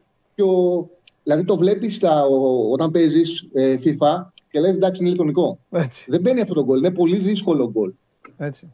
Έτσι. Αυτή τη στιγμή η Μπεντζεμά είναι καυτός. Είναι καυτός. Και τα κάνει όλα με κλάση. Δεν τα κάνει μόνο σε αυτό. Βάζει γκολ με ποιότητα, σημαδεύει με το κεφάλι. Δεν είναι τρομερό. Συμφωνώ. Να σου πω τώρα με το χέρι στην καρδιά, τα περίμενες τώρα ναι. και αυτά τα δύο που γίνανε χθες. Δηλαδή, Όχι. επειδή ξέρω ότι δεν είσαι, ε, δεν είσαι τέτοιος ε, δηλός. Χθες, αν είχαμε εκπομπή, τι θα έχει δώσει; Όχι, θα είχα να την πάρει. Γκολ γκολ τη Ρεάλ και θα είχα να την πάρει. Αφού τα έδωσα κιόλα, δεν μπορώ ψέματα. Δηλαδή, α, α, είχες, δεν είχα διαβάσει. Δεν διάβασα. Ναι, δεν ναι, ναι, ναι, ναι, ναι, ναι. Πίστευα ότι η Bayern θα κερδίσει. Γιατί έβλεπα ότι η Villarreal έχει χάσει τη δυναμική της. Αλλά άλλο πρωτάθλημα, άλλο. Ε, πώς το λένε, άλλο Champions League. Και ξέρεις, βλέπεις δηλαδή μια ομάδα που δεν έβγαζε κανέναν ευρώ με ομάδες όπως η Λεβάντη και η Κάντι. Καλύτερα να παίξει ένα τελείως διαφορετικό παιχνίδι και βλέπεις τι ψυχή, ψυχή βγάλανε και τι αλληλοκαλύψει. Και η αλήθεια είναι ότι όταν παίζεις με πιο υψηλό αντίπαλο, αν το έχεις και μέσα σου, το έχεις σαν ομάδα, η ένταση που βγάζει στο αμυντικό κομμάτι και η προσήλωση είναι πολύ μεγάλη. Δηλαδή δεν επιτρέψανε, παρότι η Bayern υπήρχαν στιγμές που δεν έκανε ευκαιρίες, αλλά γύρισε την μπάλα σωστά και έτσι επιτρέψανε να πάει σε τεκαθαρή ναι. Ήταν, είχαν πάντα παίκτες μέσα στην περιοχή και τους ε, σταμάταγαν την τελική. Ο Λεβαντόσκι δεν βρήκε φάση. Δεν βρήκε φάση. Δεν, βρήκε, δεν είχε μια καθαρή εκτέλεση ο λεβαντοσκι mm-hmm. Θα δούμε ωραία ρεβάν. Ναι, καλά, θα τα πούμε την άλλη εβδομάδα. Ναι, ναι, ναι. Πάμε λίγο τώρα, πάμε στα σημερινά, να μας δώσεις και τι βλέπεις, να πεις και τίποτα ξεχωριστό, γιατί μετά θα έχουμε πολύ ΠΑΟΚ, λογικό σήμερα είναι η ναι. μέρα του. ΠΑΟΚ βλέπεις κάτι, θα, θα δώσεις ή... Όχι, όχι, δεν θα δώσω. Το ΠΑΟΚ, να, είμαι ειλικρινής. Να είμαι ειλικρινής. Θεωρώ ότι το επίπεδο ανεβαίνει πολύ. Κατάλαβα. Απλά η Μαρσέικ σαν ομάδα πηγαίνει πολύ καλύτερη εκτός έδρας. Η Μαρσέικ εκτός έδρας έχει πάρει 33 βαθμούς στο πρωτάθλημα είναι μακράν η καλύτερη στην κατηγορία. Να καταλάβει κάποιος ότι η δεύτερη είναι έχει 27, mm-hmm. η Παρή έχει 25. Ναι. Το Velodrome λίγο την αγχώνει. Κατάλαβα. Έχει δύο νίκες στα 7 τελευταία στο γήπεδο της. Uh-huh. Είναι, είναι δέκατη στην εντός εδρασχετική βαθμολογία. Ναι. Λίγο την πιέζει το Velodrome. Δηλαδή, άμα της βάλεις δύσκολα, μπορεί να, να, ε, να αγχωθεί η Μαρσέη. Αλλά η αλήθεια είναι ότι το επίπεδο είναι πολύ πιο ψηλό. Έχει παίκτες και του δίνει σε εκπληκτική κατάσταση ο Παγέ το ίδιο. Νομίζω ότι είναι πάρα πολύ μεγάλη δυσκολία και αν θα επέλεγα κάτι είναι να σκοράρει ο Ουντέρ. Ε, παίζεις στο ένας με ένα πολύ και θα χτυπήσει και είναι πάνω στην αδύναμη πλευρά του Πάουκ με Βιερίνια. Και αν βάλει και τον Πίσε αριστερά, έχει και πίσω το Ρονζιέ που ξέρει πολύ μπάλα. Ναι. Νομίζω ότι θα δυσκολευτεί πολύ σε αυτή την πλευρά ο Πάουκ. Δηλαδή θα κοίταζα τις αποδόσεις για να σκοράρει ο Ουντέρ στο συγκεκριμένο παιχνίδι θα τον, θα τον δυσκολέψει πάρα πολύ ο συγκεκριμένος παίκτης στον ε, Πάουκ. Γιατί το ξαναλέω, πάει στη τρίπλα. Mm-hmm. Και χώνεται, είναι ο δεύτερος, γίνεται δεύτερος του δικός Θα λείπει και ο Μίλικ, οπότε αυτός θα, θα πηγαίνει σε τελικές. Okay. Ε, δύσκολα να πιστεύω να περάσει ο Πάουκ. Εντάξει, θα δούμε. Εντάξει. Το βλέπω δύσκολο. Θα δούμε. Για θα δούμε. Μακάρι να τα καταφέρει. Λοιπόν, πάμε στα σημερινά. Ναι. Πάμε στα δικά μας, μάλλον. Ναι. Στο Europa η Μπαρσελόνα πηγαίνει στη Γερμανία με την Άιντραχτ. Εντάξει, είναι, πετάει αυτή τη στιγμή η Μπαρσελόνα. Είναι σε πολύ καλή κατάσταση. Βγαίνει από νίκη σε νίκη. Νομίζω ότι είναι ένα ζευγάρωμα που τη βολεύει πάρα πολύ. Δηλαδή μπορεί να περάσει εύκολα με δύο νίκες η Μπαρσελόνα. Από το Europa είναι και ο στόχος να πάρει το πρώτο του τίτλο Τσάβη. Είναι το μεγάλο φαβόρι της ε, διοργάνωσης. Εγώ, είμαι, με, ότι... εγώ είμαι με τη West Ham. Θα το πω το δεύτερο παιχνίδι που θα δώσουν η West Ham. Α, ε, διοργάνωση το λέω, δεν το είπα για το μάτι. Ναι, ναι, ναι, ναι, ναι. Για ναι. Τίποτα. Απλά δεν είναι σε... Η Άιντρακτ έφερε 0-0 με την πρώτη φέτος στο τελευταίο παιχνίδι και γενικά εντός έδρας έχει προβλήματα. Δεν είναι καλή στο γήπεδο της στη Γερμανία και στο προηγούμενο ζευγάρι με την Πέτης. Κέρδισε εκτός. Ε, έχασε 0-1 στο 90 το φάγε τον γκολ και ισοφάρισε με αυτόν τον γκολ στο 121. Γενικά έχει πρόβλημα. 4-5-5 είναι το ρεκόρ εντός έδρας της Άιντρακτ η Bundesliga. Δεν, έχει, δεν είναι καλή εντός έδρας. Η Μπαρσελόνα πιστεύω θα περάσει στο 1-75 το διπλό. Και West Ham Lyon Εντάξει, νομίζω ότι στεργάζει πολύ σαν αντίπαλος ε, η Λιόν της Βουσκάμ. Έχει πολύ εύθραυστη άμυνα. Ειδικά το κεντρικό αμυντικό της δίδυμο είναι προβληματικό, αλλά και συνολικά ο τρόπος που λειτουργεί η ομάδα. Η West Ham παίρνει την μπάλα και είναι πολύ δυνατή στις αντιπιθέσεις στο παιχνίδι χώρου. Ε, με τον τρόπο που επιτίθεται. Ξεκινάει από τον ε, ε, Ρίσε, μετά είναι ο Σούτσεκ, ο Φορνάλς, ο Μπεν Ραχάμα. Ο Μπεν, ε, Μπεν, Ρίσε, τον Ντέκλαν Ράις Τι; Τον Ντέκλαν Ράις λες. Ο τον Ράις, ναι, το Ράις. Ξεκινάει από τον Ράις, τον Τσούτσεκ, Ε, και έχει την τετράδα πίσω, την τριάδα πίσω από τον Αντώνιο, πολύ δυνατή. Όλοι, δηλαδή με το παίρνει μπάλα ο Ράις, όλοι ξεδιπλώνονται με κάθε το ποδόσφαιρο. Παίζουν πολύ γρήγορα στον χώρο, πολύ γρήγορα σε επιθέσει. Είναι πολύ δύσκολη η West Ham να αντιμετωπιστεί από τη Λιόν που έχει τρομακτικά προβλήματα στην άμυνα. Έχει τρομα... Είναι δηλαδή ακόμα και με την Αντζέ που το κλείσαμε το δελτίο εκεί για τον ακολούθησε. Ναι. Ε, δέχτηκε δύο γκολ στην αντιπίθεση πολύ εύκολα. Ε, πολύ καθαρέ φάσεις. Θεωρώ ότι η West Ham θα το πάρει το παιχνίδι. Στο 2-2-0-5 είναι ο Άσος. Αυτή είναι, αυτό είναι το παρολί. Ο Άσος η West Ham με το διπλό της ε, Μπαρσελόνα. Πιστεύω θα επιβεβαιωθεί. Τώρα από εκεί πέρα για το Europa, για το Conference, θεωρώ ότι έχει καλή κλήρωση η Ρώμα. Είναι διαφορετικές οι ομάδες από τη Σκανδιναβία τον Οκτώβριο και τελείως διαφορετικές ε, την Άνοιξη. Mm. Η Μπόντο ε, ε, ξεκίνησε τώρα το πρωτάθλημά της, έκανε, έφερε σοπαλία με τη Ρόζερμπουργκ, δεν ήταν σε καλή κατάσταση. Δεν ήθελε αυτή την κλήρωση ο Μουρίνιο. Πιστεύω θα το κερδίσει το παιχνίδι. Δηλαδή νομίζω ότι η Ρώμα θα κερδίσει. Αυτή δεν του βάλανε 5-6, πόσο του βάλανε; Αυτή δεν του βάλανε 6, γι' αυτό λέω την ήθελε την κλήρωση. Ήθελε την 6 γκολ, ήθελε τη ρεβάν. Δηλαδή έπαιξε τότε με αναματικούς, ήταν χιόνι, τώρα η Ρώμα είναι σε πολύ καλύτερη κατάσταση. Okay. Και γι' αυτό το λόγο πιστεύω ότι η Ρώμα θα κερδίσει. Δεν το έχω βάλει στις επιλογές μου, γιατί εντάξει. Ναι, ναι, ναι, ναι εντάξει, ρε παιδί μου. Ναι. είναι περίεργο, ναι. αλλά νομίζω ότι η Ρώμα θα κερδίσει Ωραία. σήμερα. Εδώ βλέπετε, Πάντως, είναι αυτό. Ναι, εδώ βλέπετε και το δέντρο που βάλαν τα παιδιά. Για βάλτε ρε παιδιά όμως τώρα, επειδή το θίξαμε με τον Τζάρλι. Όχι, το, το δέντρο θα πάει. Η Μαρσέικ θα πάει με την ε, με Φέγγενο Σλάβια. Ναι. Και η Ρώμα θα πάει με Λέσσαν Ενχόβεν. Ναι, αυτό έχουνε. Α, ναι, sorry, δεν έβλεπα από κάτω, είναι μικρά τα γράμματα για μένα. Συγγνώμη. Πρώτο ημιτελικό, Λέστερ Αϊτχόβεν, Μπόντο Κλιντ Ρώμα. Σωστά ναι, ναι, ναι, ναι, ναι, ναι, ναι, Ε, θέλω να βάλετε το Europa League το δέντρο, γιατί μου φαίνεται ότι West Ham Barcelona παίζουν ημιτελικό, αν θυμάμαι καλά. Ναι, καλά θυμάμαι. Καλά θυμάμαι. Καλά θυμάμαι. Οπότε, να σου πω, το Λιψία Αταλάντα ε, δεν είναι επικίνδυνο. Ξέρεις τι εννοώ επικίνδυνο. Περιμένουν όλοι ότι μπορεί να γίνει το πανηγύρι του γκολ και ξέρεις, μη, μη, μη βουλώσουν. Ναι, δεν έχει άδικο. Μπορεί να συμβεί αυτό. Βέβαια, η Αταλάντα έχει πολλά προβλήματα στην άμυνα. Ναι. και ο, το Λόι και ο Team City και ε, κάνουν αγώνα τελευταία στιγμή να προλάβει ο Ντεμιράλ. Ναι. Και εκτός έδρας σκοράρει. Οπότε ναι. ξέρεις και το ρεπορτάζ δημιουργεί συνθήκες για γκολ-γκολ. Ναι. Είναι λογικό. Εγώ να σου πω την αλήθεια, επειδή είναι καλή εκτός έδρας η Αταλάντα και με την ήττα από την Νάπολη ναι. Ε, είπε και ο Γκοσπερίνη ότι ο στόχος μας είναι να βγούμε Champions League μέσα από το Europa. Mm. Το είχα στο μυαλό μου για χειδί, όμως ε, το ρεπορτάζ και τα προβλήματα στην άμυνα που είχε η Αταλάντα με έκανε να πάω πίσω. Οπότε το άφησα το συγκεκριμένο ζευγάρι. Αλλά έκανες. Εντάξει, η λογική λέει γκολ γκολ. Τι να σου πω, θα δούμε. Εντάξει, Τσάρλι μου, φιλιά. Και σου πες ότι είναι δύσκολο. Αύριο, αύριο τα λέμε να κάνουμε τη σούμα. Φιλιά πολλά. Yeah. Γεια σου, Τσάρλι. Λοιπόν, διπλό Μπαρσελόνα, άσο, άσο West Ham σας ε, δίνει ο Τσάρλι. Από εκεί πέρα βάλτε και στη φαντασία σας. Εντάξει. Παίξτε και over 12,5 πόντους Ντόρσεϊ. Βρίσκει αυτός όποιον βρίσκει εύκολος βάζει. Και Λιβιό Ζανσάρλ. Σας τα είπα αυτά να τα παίξετε. Θα παίξετε τη Δευτέρα. Πότε ήτανε; Πέρασανε. Το παίξατε που ο Ζανσάρλ έβαλε 13-14 που σου έβαλε; Με τον Πάοκ. Δεν παίζει ο Φαλ. Ο Ζανσάρλ παίζει 25 λεπτά. Και Χασάν Μάρτιν χωρίς Λούκα δεν. Άντε με να περιμένετε για να βγάλετε λεφτά. Τι έγινε τώρα, θα μπει ή δεν θα μπει; Α, φίλε, πάμε.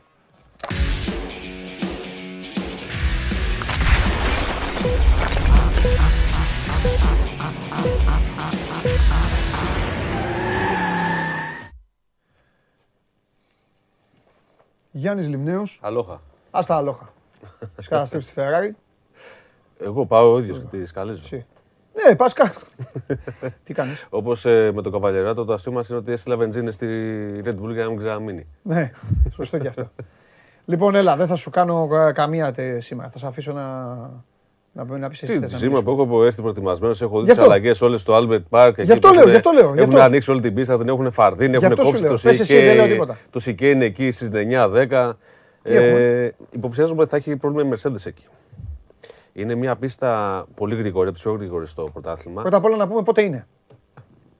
Ε, για τον κόσμο, ε, τι νομίζεις. Δηλαδή, τα ξέρεις εσύ, τα ξέρει και Απλά Κυριακή θα έχουμε πρωινό ξύπνημα, 8 ώρα το πρωί είναι ο αγώνας. Τι να κάνουμε. 8 η ώρα. Ε... 10 η ώρα είμαστε δηλαδή στο τέτοιο. το πρόβλημα εκεί πέρα είναι ότι ε, επειδή χρησιμοποιούνται δρόμοι δημόσιοι, ε, έχουν, είχαν θέμα αναπηδήσεων όλα αυτά τα χρόνια και είναι ένα κομμάτι το, το οποίο προβλημάτιζε του, τους οδηγούς. Ε, Φέτος με το proposing, το πρόβλημα που έχουν κάποιες ομάδες όπως η Mercedes με το proposing, που το μονοθέσιο χάνει την άντωσή του και ανάπηδα, μάλλον θα είναι εντονότερο. Βέβαια, οι οργανωτές έχουν στρώσει καινούργια ασφαλτό, έχουν κάνει αλλαγές στο δόστρωμα. Θα δούμε τι θα γίνει. Πάντως είναι ένα θεματάκι αυτό. Αλλά θα έχει ενδιαφέρον πάλι. Θα έχει ενδιαφέρον. Οι Red Bull περιμένουν ότι κάποια στιγμή η Mercedes θα ξεπεράσει τα προβλήματα και θα μπει στο κυνήγι του τίτλου. Θα κυνηγήσει δηλαδή τη Ferrari και τη Red Bull. Ε, Όπως και να έχει, θα είναι άλλος ένας ενδιαφέρον αγώνας. Ένας αγώνας που έχει να γίνει από το 2019. Θυμίζω πέρσι, το, πρόπερσι το 20 ήταν να γίνει και τελικά δεν έγινε. Λίγο πριν ε, ξεκινήσουν τα ελεύθερα δοκιμαστικά, ματέωθηκε γιατί προσφέρθηκαν τα πρώτα κρούσματα στην ομάδα της McLaren, να θυμάμαι καλά. Φέτος θα έχει ενδιαφέρον. Όπως πολύ ενδιαφέρον είχε και ένα αυτοκίνητο που δίκησαμε πρόσφατα. Δεν ξέρω αν είδες το βίντεο. DS4. Ένα λευκό δεν λες. Ε, όχι και ένα λευκό. Κεντρικό το, το, το βάλαμε στο YouTube. κεντρικό στο κανάλι το βάλαμε. Πώς φάνηκε; Σου βάζουμε κεντρικό στο κανάλι για να κάνεις εσύ το. Το κομμάτι. Ε, Μοσχούση Αβέρης. Εγώ. Τζίγκερ ε, Στρατισίνο. Τους θυμάμαι όλους, είδες. Και, και Λεωνίδας Κύρκος. Πώς φάνηκε το DS4. Από αυτό που είδες; Δεν θυμάμαι άλλους. Αυτοί οι παιδιά είναι ραλίστε, να ξέρετε Έλληνες. Οι οποίοι έγραψαν ιστορία. Ραλή Ακρόπολη και αυτά. Είδες. Σωστός είμαι. Τι να κάνω, Γιάννη, τι πώ μου φαίνεται. Δείχνεις κάποια ωραία αυτοκίνητα και μετά μας λες 45 χιλιάρικα. Πλάκα Όχι 45. Δεν λέω τίποτα. Όχι 45. Χθε αυτό συζητάγαμε με τα παιδιά. Και μου είπε και ένας, δεν θυμάμαι ποιος από όλους, μου λέει, Μας γράφει ότι έχει και επιχορήγηση. Μπαίνουμε στην επιχορήγηση και λέει 5.000 από το κράτος, δώστε τα άλλα 40. Άσε μας, Γιάννη. Δώσε 40 χιλιάρικα να δώσουμε άλλα 5. Βάλουμε από ένα χιλιάρικο καθένας να έχουμε ένα πενταθέσιο, να μπαίνουμε και πέντε μαζί. Ε, Δεν δίνουν ωραίες λύσεις. Δίνει, δίνει πάρα πολύ ωραίες. Να, να, να τις επικοινωνήσουμε και στο Υπουργείο Οικονομικών κάτι ναι, να γίνει. Να, να επιδοτήσει τα ευρυδικά, γιατί ακόμα αυτό δεν θα έρθει. Εκεί πού πήγε τώρα, πού είναι αυτό, κοίταξε να δεις. Εδώ είναι λαγονίση το πλάνο που βλέπουμε. Όλο το βίντεο είναι γυρισμένο από Λαγονίση μέχρι Σούνιο. Μετά ανεβήκαμε και στον εθνικό δρυμό Σουνίου. Κάπου περνάς. Βγήκαμε και λίγο χωματάκι γιατί έχει μεγάλη απόσταση από το έδαφος. Αυτό που το βλέπεις μπορεί να το ναι. βλέπεις έτσι ναι. κουπέ hatchback, ναι. αλλά έχει 19 εκατοστά απόσταση από το έδαφος. Μεγαλύτερη από τα περισσότερα SUV του ανταγωνισμού. Μάλιστα. Ε... Τα μουστοκούλια να δω πότε θα τα πεις. Κάθομαι εγώ, κάθε εβδομάδα αυτό γίνεται. Απολαμβάνω.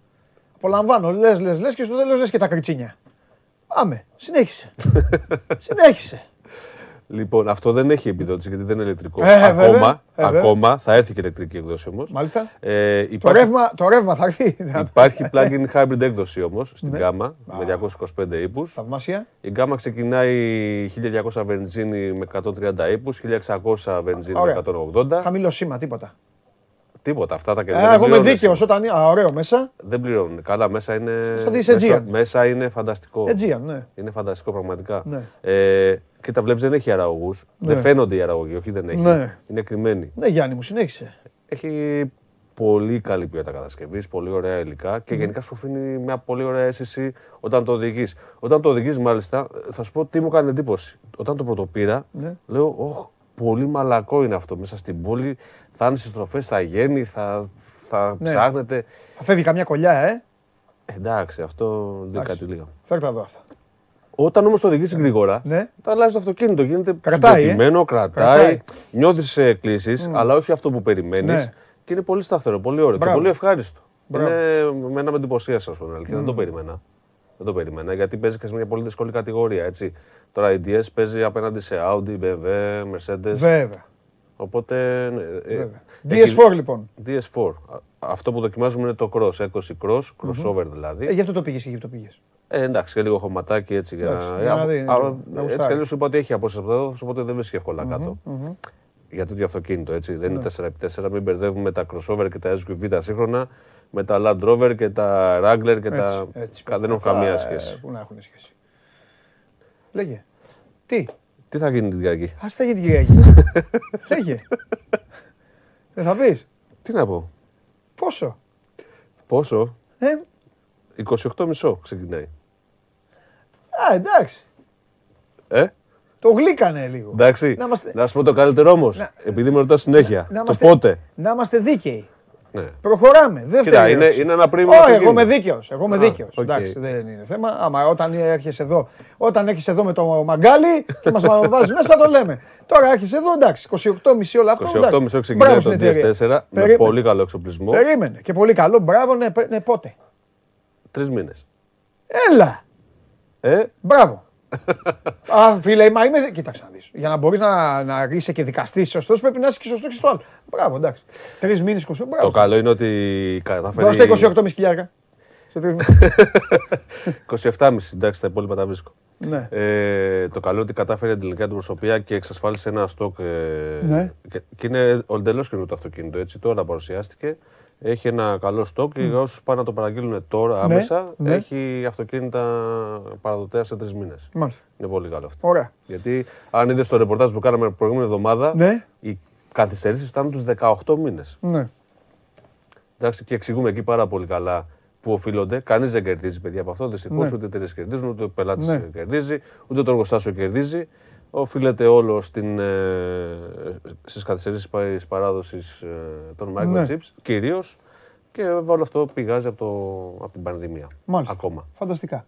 Ε, ε, ε ο Κλάψας, εντάξει, Κυριακή, είναι έτοιμος; θα λέει πάλι θα μιλάει στον ασύρματο; Έλα, Κούλα, πολύ κολόπεδο, πολύ κολόπεδο Κυριάκος. Δεν είναι, είναι, πώς το λένε; Ο ένας είναι ο Κλάψας και ο άλλο ο Κοτσιδάκιας. Ο προδότης Κοτσιδάκιας. προδότης. Τσαντίλας είναι ο Φερστάπεν. Αυτός είναι Κλάψας. Κλάψα Τσαντίλα. Και άλλο είναι προδότης. Πήγε τώρα στη Βραζιλία για να καλοπιάσει Βραζιλιάνους.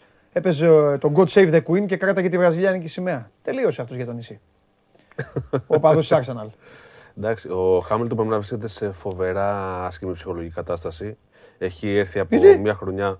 Και εγώ αν είχα τα λεφτά του και ε, τους τίτλους του θα ήμουν χάλια ψυχολογικά. Δεν τα λεφτά είναι μόνο το ενδιαφέρον. Ε, αυτοί οι άνθρωποι είναι για τη δόξα. Ο, ο Χάμιλτον ήρθε φέτο. Ήρθε φέτος να πάρει τη ρεβάνς. Από ποιον; Από ποιον; Από το Verstappen. Ωραία. Από να, να, πάνε, να βρει το δίκαιο να του. Να πάνε στην πλατεία υποδαμίας εκεί στο ποδηλατάδικο, να πάρουν από ένα ποδήλατο καθένας και να, βγουν στη, να, βγουν, να πάνε παραλία όλο να κάνουν κόντρα για να πάρει εκδίκηση. Το Επέστρεψαν θέμα είναι ότι... οι κόκκινες βολίδες. Ναι. Τέλος και οι εκδικήσεις. Τέλος και τα τέτοια. Πάρε τηλέφωνο τη Red Bull να πίνουν θα το, το ποτό, γιατί δεν, εκεί θα μείνουν. Σαμπάνια δεν έχει. Δεν θα είναι εύκολη σε αυτόν τον αγώνα, έτσι προβλέπω. Τι θα μα θα, θα μας στήσετε πάλι; Θα, θα, είναι πάλι. Πάλι θα yellow, θα, yellow car και, και green τέτοιο; Θα είναι πάλι και τα λάσκα θα παίξουν σημαντικό ρόλο. Και μάλιστα οι επιλογές που έχει κάνει η Πιρέλη είναι, κρύβουν μια ψιλοπαγίδα. Έχει μεγάλο gap, μεγάλη διαφορά η μαλακή από τη μεσαία γόμα. Ε. Και επειδή είναι και μια καινούργια άσφαλτος που περιμένουν να μην έχει πολύ καλό grip, είναι, θα, δούμε, θα, παίξει μεγάλο ρόλο η φθορά θα, θα και η στρατηγική κάθε ομάδας. Όταν οδηγάμε στον δρόμο που κάνουν έργα, ακούγεται ε, τα λάσκα θα παίξουν ένα σημαντικό ρόλο, ναι. πιστεύω. Και ε, περιμένω με ανυπομονωσία να δω τα πρώτα, τις πρώτες δοκιμές τι, τι θα δείξουν. Θα είναι πάντως ενδιαφέρον. Θα τα πούμε, 8 ώρα το πρωί. Θα τα λέμε με μηνύματα. 8 το πρωί την Κυριακή θα το δω το μάτσο ύπνο μου. Θα κερδίσεις Λεκλέρ και θα το δω όταν ξυπνήσω. πρώτα θα το μάθεις και μετά θα το δεις, έτσι. Σωστά. Καλή συνέχεια. Φιλιά πολλά, Γιάννη μου, να σε καλά, σε ευχαριστούμε πάρα πολύ. Αυτός είναι ο Γιάννης Λιμνέος. Κάθε εβδομάδα εδώ μοναδικός η απολαυστική στιγμή της εκπομπής πηγαίνει, κάνει τις βόλτες του, παίρνει αμαξάρες καινούριες. Σας πω εγώ τι γίνεται. Παίρνει αμαξάρες καινούριες ο Γιάννης, κόβει βόλτες σε όλο το λεκανοπέδιο, έρχεται εδώ, γουστάρει, φτιάχνεται, έρχεται εδώ και μας κάνει να ζηλεύουμε εμάς. Και μας λέει μετά στο τέλος και τις ε, τιμές. Τώρα να σου πω κάτι, ρε εταιρείες αυτοκινήτου. Βλέπετε την εκπομπή, βλέπετε το Γιάννη εδώ που σας κάνει ό,τι σας κάνει και αυτά. Δεν πρέπει να πείτε, α, αυτό το ωραίο παιδί εκεί που, κάνει, που τον αντιμετωπίζει το Γιάννη και αυτά. Ας του δώσουμε, ας του δώσουμε δώρο ένα αυτοκίνητο. Άντε ρε, φέρτε ένα αυτοκίνητο. Ένα αυτοκίνητο και 12 λάστιχα θέλω. Να έχω και καβάτζες, δύο αλλαγές. Αυτό. Και ένα αυτοκίνητο να δώσω εδώ στους φίλους μου. Δύο αυτοκίνητα στους φίλους μου. Τρία. Τρία αυτοκίνητα για τους φίλους μου. Ε, φίλους εννοώ τους τηλεθεατές. Άντε, λά, τόσα λεφτά παίρνετε ρε εταιρείες. Τι να τα κάνετε. Μαζί σας να τα πάρετε. Τόσα λεφτά. Πόσα θα ζήσουμε. Θέλετε να σας πω κάτι; Πόσο είναι το προσδόκιμο ζωής; Αυτά δεν σας τα λένε. Σας το πω εγώ. Προσδόκιμο ζωής πόσο είναι; Ένας υγιής, υγιέστατος άνθρωπος. Να είναι 80 χρόνια. Μετά τι πάνω από 80 τι θέλεις τώρα; Άρχισε τον, τον μπαστούνι και αυτά; 80 θα ζήσεις. Κυκλοφορείτε. Τώρα εκεί είστε, λανσάρετε αυτοκίνητα, διαφημίζετε αυτοκίνητα, κάνετε, ράνετε, φτιάχνετε. Ποιο είναι το κέρδος. Στο τέλος, όλοι τρία μέτρα πόσο είναι. Δώστε αμάξια στον κόσμο, πείτε. Show must go on live. Ένα αμάξι ο κ. Διαμαντόπουλος και τρία τηλεθεατές του. Λεβέντικα. Όποια εταιρεία το κάνει, εγώ θα ανέβω πάνω στο τραπέζι, δεν την αποθεώνω κάθε φορά. Δίνεται στο λιμνέο να πηγαίνει στις λιμνούλες. Και να έρχεται εδώ και να λέει: Κοιτάξτε, δοκιμάσαμε αυτό. Τι με έχει δοκιμαστή είμαι. Εδώ θα τα ακούσετε όλα. Από την καλή και από την ανάποδη.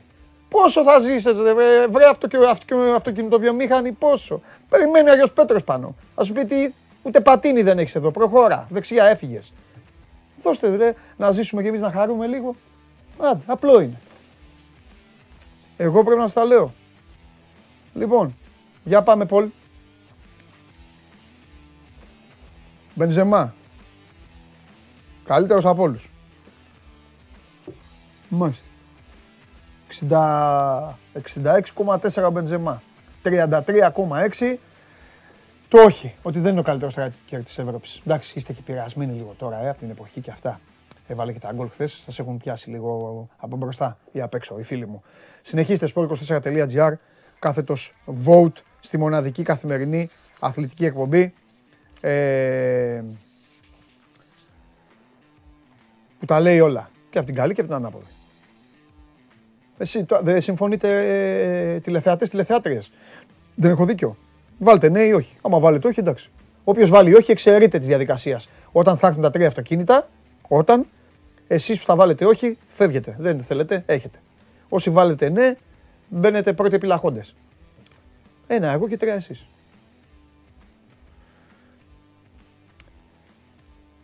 Πάμε βίντεο. Να ερεμήσω, θέλω να το σκεφτώ. Σας αρέσει να καρφώνετε ή να βάζετε γκολ με εκτέλεση φάουλ; Είστε από αυτούς που ο κρυφός τους καημός είναι να παίρνουν συνεντεύξεις ή απλά θέλετε να διασκεδάζετε με τις ομάδες και να πανηγυρίζετε μαζί τους από την εξέδρα; Σε όποια κατηγορία και να νίκετε, είστε οι άνθρωποι μας και είμαστε οι δικοί σας άνθρωποι. Βάλτε φαντασία, κέφι και λίγο χρόνο. Φτιάξτε ένα βίντεο και στείλτε το σε αυτή τη διεύθυνση. Θα το περιποιηθούμε. Θα το εκτιμήσουμε, θα το απολαύσουμε. Θα το εμφανίσουμε και ποιος ξέρει. Μπορεί στο τέλος να είναι το δικό σας βίντεο που θα πάρει ένα μεγάλο δώρο γιατί το show must go on ξέρει να εκτιμά αυτούς που παίζουν καλή μπάλα. Εδώ είμαστε και συνεχίζουμε. Μαρία, έλα μέσα. Έλα. Μαρία, έλα μέσα και πολιτικό. Γιατί; Δεν ξέρω, Μαρία, έλα μέσα ήταν αυστηρό το ύφος. Ναι. ναι. Ναι, βέβαια. Βέβαια, είναι αυστηρό. Γιατί; Έτσι. Δεν σου άρεσε το 1-0 Μαρία Κουβέλη. Ποια... Α, να, τα, θα γίνει μακελιό τώρα. Να, λοιπόν, Χθες ναι. γλίτωσες. Ναι, χθες γλίτωσε. Βέβαια, είχες πάρει τηλέφωνο τη ΓΕΣΕ, ναι. είχες πάρει την ΑΔΕΔ, είχες πάρει την ΕΣΥΑ, είχες πάρει το Μητσοτάκι, το Μπούτιν, δεν ξέρω ποιον έχεις πάρει, να, να, να, κάνουμε στάση, να κάνουμε στάση εργασίας. Μάλιστα. Ναι. Λοιπόν, ε, ακούγεσαι από το μικρόφωνο μου, μην το ρομάξεις. Είναι κλειστό το μικροφωνάκι σου, δεν θες εσύ. Πίσω. Θα έρθει ο κύριος Νίκ. Άντε ρε Νίκο, ντρέπεσαι, έλα μέσα ρε. Φτιάξε το μικρόφωνο της κοπέλας. Ναι, να μπορούσες λίγο. Μπράβο, ρε σώζοντα. Γιατί αυτό μόνο ο Φαφαλιός μπορούσε να το κάνει μαζί με τη Μαρία. Να κάτσουν μπροστά από την κάμερα. Σώζοντα, συγχαρητήρια. Συγχαρητήρια για αυτό που έκανες στο πλάνο. Εντάξει, θα πω και όσους λένε γιατί ψήφισε το βοτανικό, θα πω μπράβο. Τι, δεν έχει. Ε, Κάτσε εκεί. Κάτσε, θα έρθω εγώ δίπλα σου. Είδες πώ σε προσέχω; Ναι. Έρχομαι δίπλα σου. Μην τρομάζεις. Για να ακούγεσαι. Α, σωστό. Σωστό, ναι. Ναι. Για άνοιξε το άπημα πάνω σου να δω. Έξι έχω φέρει σήμερα. Σηκώνομαι πάνω. Έξι. Ρε τι τραβάμε. Παιδιά τι να κάνουμε, ζωντανή εκπομπή είναι αυτή. Εδώ συμβαίνουν. Μαρία δεν έχει μικρόφωνο. Παφαλιός πάλι μπροστά στην κάμερα. Γεια σου ρε μεγάλε σώζοντα. Αχ, ωραίο πλάνο. Νίκο, σε κοιτάω, ε, σε βλέπω, ε. Σε βλέπω. Εκεί, στο μικρόφωνο, κύριος, έτσι σε θέλω. Gentleman. Άντε μπράβο. Τέλεια. Επιστροφή. Δεν θέλω να μου είσαι σκεπτικός. Θέλω να μου είσαι ήρεμος. Πόσες ομάδες παίζουν στο Champions League, πόσες συνεχίζουν; Τι πόσες συνεχίζουν; Πόσες... Ε, μη μου λες πάλι και μετά. Αυτό σου λέω, πόσες είναι; Στα προημιτελικά. Μη μου λες ότι σου μετά σου κάνουν. Οκτώ. Να, μπράβο. Οκτώ. Παίξανε και οι οκτώ. Ναι. Μπράβο αν τώρα σου φέρω εδώ ένα τζάκι. Μάλιστα. Και τον μπουρλωτιάσω. Ναι. Και σου πω, από τις 8 ομάδες, για ποια πέφτει στη φωτιά ότι έχει περάσει τα ημιτελικά, για ποια θα έπεφτες; Την τρομάδα μου, γιατί είμαι σίγουρη. Το 1-0, ναι, εντάξει, δεν είναι προβάδισμα. Τίποτα δεν είναι το 1-0. Το αντιλαμβάνομαι αυτό. Μου λες για ποια θα έπεφτε στη φωτιά, για ποια θα έπεφτε; Εσύ δεν θα έπεφτε στη φωτιά για την ομάδα σου και ένα μηδέν έχει φέρει. Κυρία μου, η ομάδα μου έχει περάσει ήδη. Όλοι και εσύ και όλοι τους για την ομάδα μου θα πέφτατε στη φωτιά. Θα, αν γιατί η ομάδα μόνο σου. ξέρετε να κάνετε είναι να κοροϊδεύετε. Ναι, ναι, ναι. Αν η ομάδα σου ήταν ένα μηδέν, θα έπεφτες; Θα έπεφτες. Για την ομάδα μου. Ναι. Εγώ έπεσα στη φωτιά για την ομάδα μου όταν ήμουν 13 βαθμούς πίσω. Και τώρα πηγαίνεις έτσι. Καθόλου. Σαν ζελέ πηγαίνεις. Καθόλου. Και εσύ και ο Καράφλα. Αλλά θα τα πούμε αυτά. Θα σε δω, θα σε δω την Κυριακή. Α, Κυριακή. Ναι. Κοντή γιορτή. Ναι. Θέλεις να σου πω και κάτι; Παρακαλώ. Από τώρα θα σου πω και αυτό. Ναι. Και το λέω και σε σένα και στους κυρίους και τις άλλες κυρίες. Mm-hmm. Και να χάσω την Κυριακή. Ναι. Πάμε στους τέσσερις. Εγώ θα πάρω το πρωτάθλημα. Εντάξει. Αυτό θέλω να το ξέρετε. Εντάξει, Μην μπείτε μετά, δεν μας τα... Μην βγείτε να εκτεθείτε. Μην αρχίσετε τη Δευτέρα τριαλάρι, τριαλάρο. Εσύ εκτίθεσαι. Αν χάσω. Αν χάσω. Εγώ, ναι, εγώ εκτίθεμαι. Εσύ εκτίθεσαι με αυτό Βεβαίως εκτίθεμαι. Και θα φας και τα σουβλάκια. Βέβαια, καλά. Θα το δούμε ποιος θα το φάει, τα σουβλάκια. Λοιπόν... Και θα ξεκινήσω. Μάλιστα. Μου έχεις κάνει τρομερή πάσα. Με αυτό εδώ το υπέροχο πανό. Θα το δεις αμέσως τώρα στο μάτς τώρα με την Ατλέτικο. Ντροπή του του Καραφλού. Γιατί; Ντροπή του που διαφημίζει το κάπνισμα. Δεν διαφημίζει το κάπνισμα. Ήτανε παρέα. Με και τους... το, κανονικά θα έπρεπε όλες οι πνευμονολογικές εταιρείες όλου του πλανήτη να κάνουν μήνυση. Ναι. Όλοι, αυτό, αυτό εδώ τώρα είναι αντί ναι, ναι, ναι. Να σε όλα τα νοσοκομεία, σε όποιο νοσοκομείο και να πάτε, δίνουν αγώνα οι πνευμονολόγοι και οι επιστήμονες όλου του πλανήτη για το κάπνισμα. Και αυτός ο κύριος και αναγκάζει τώρα αυτούς, ναι. στο μυαλό έχετε, ναι, ναι, ναι, όλους εκεί τους απόφοιτους γυμνασίου και ηλικίου, να φτιάχνουν πανό με κάπνισμα. Έγινε ένα με τους φίλους της ομάδας. Ναι. Πήγε, τραγούδισε, χόρεψε, πέρασε καλά. Τι έκανε; Πέρυσι ήταν αυτό. Και γιατί μου το έφερες πέρυσι για να ανάψει τα λαμπάκια. Όχι, αυτό είχε συμβεί. Το, το, το, πανό είναι φετινό. Τώρα ήταν στο παιχνίδι με ναι. το Ατλέτικο. Απλά ναι. ε, το ναι. έχουν πάρει ναι. από πέρυσι που είχε συμβεί αυτό. Καλά. Έτσι. Να το προσέξει αυτό που κάνει με το πουρο ναι. μόνο. Αυτό έχω να πω. Ναι, ναι, ναι. Αυτό. Τώρα σέβομαι σένα. Άμα ήταν άλλος, να το προσέξει αυτό που κάνει. Μάλιστα. Εντάξει. Ωραία. Αυτά. Και ε... κανονικά θα έπρεπε να τον διώξουν. Η Αγγλία είναι μια χώρα με αρχές. Ναι. Είναι μια χώρα με, ναι. με πρωτόκολλα. Okay. Δεν έχει τέτοιο. Οι Άγγλοι αυτά τα περνάνε πάρα πολύ αστεία. Ναι, ναι, ναι, ναι, ακόμη και για το κάπνισμα. Ε. Βγαίνει ένας κύριος τώρα και το ανάβει και το μπαρουτιάζει. Και άλλοι πάνε και το κάνουν. Ε, αυτό κανονικά έχει και αφαίρεση βαθμών στο γήπεδο. Α, ναι. Κανονικά. Κανονικά. Και κλεισμένο των θυρών. Όχι. Αφαίρεση βαθμών. Α, μόνο. Αφαίρεση, γιατί αυτό μας βολεύει. Αχ, αχ, Τι σημασία, αγάπη μου γλυκιά και 20 βαθμούς να ήταν, εγώ θα το έλεγα. Ναι, ναι. Ε, είναι αφαίρεση βαθμών αυτή τη στιγμή. Μάλιστα. Όταν ένας άνθρωπος πηγαίνει και δείχνει. Δεν ήταν στο γήπεδο. Okay.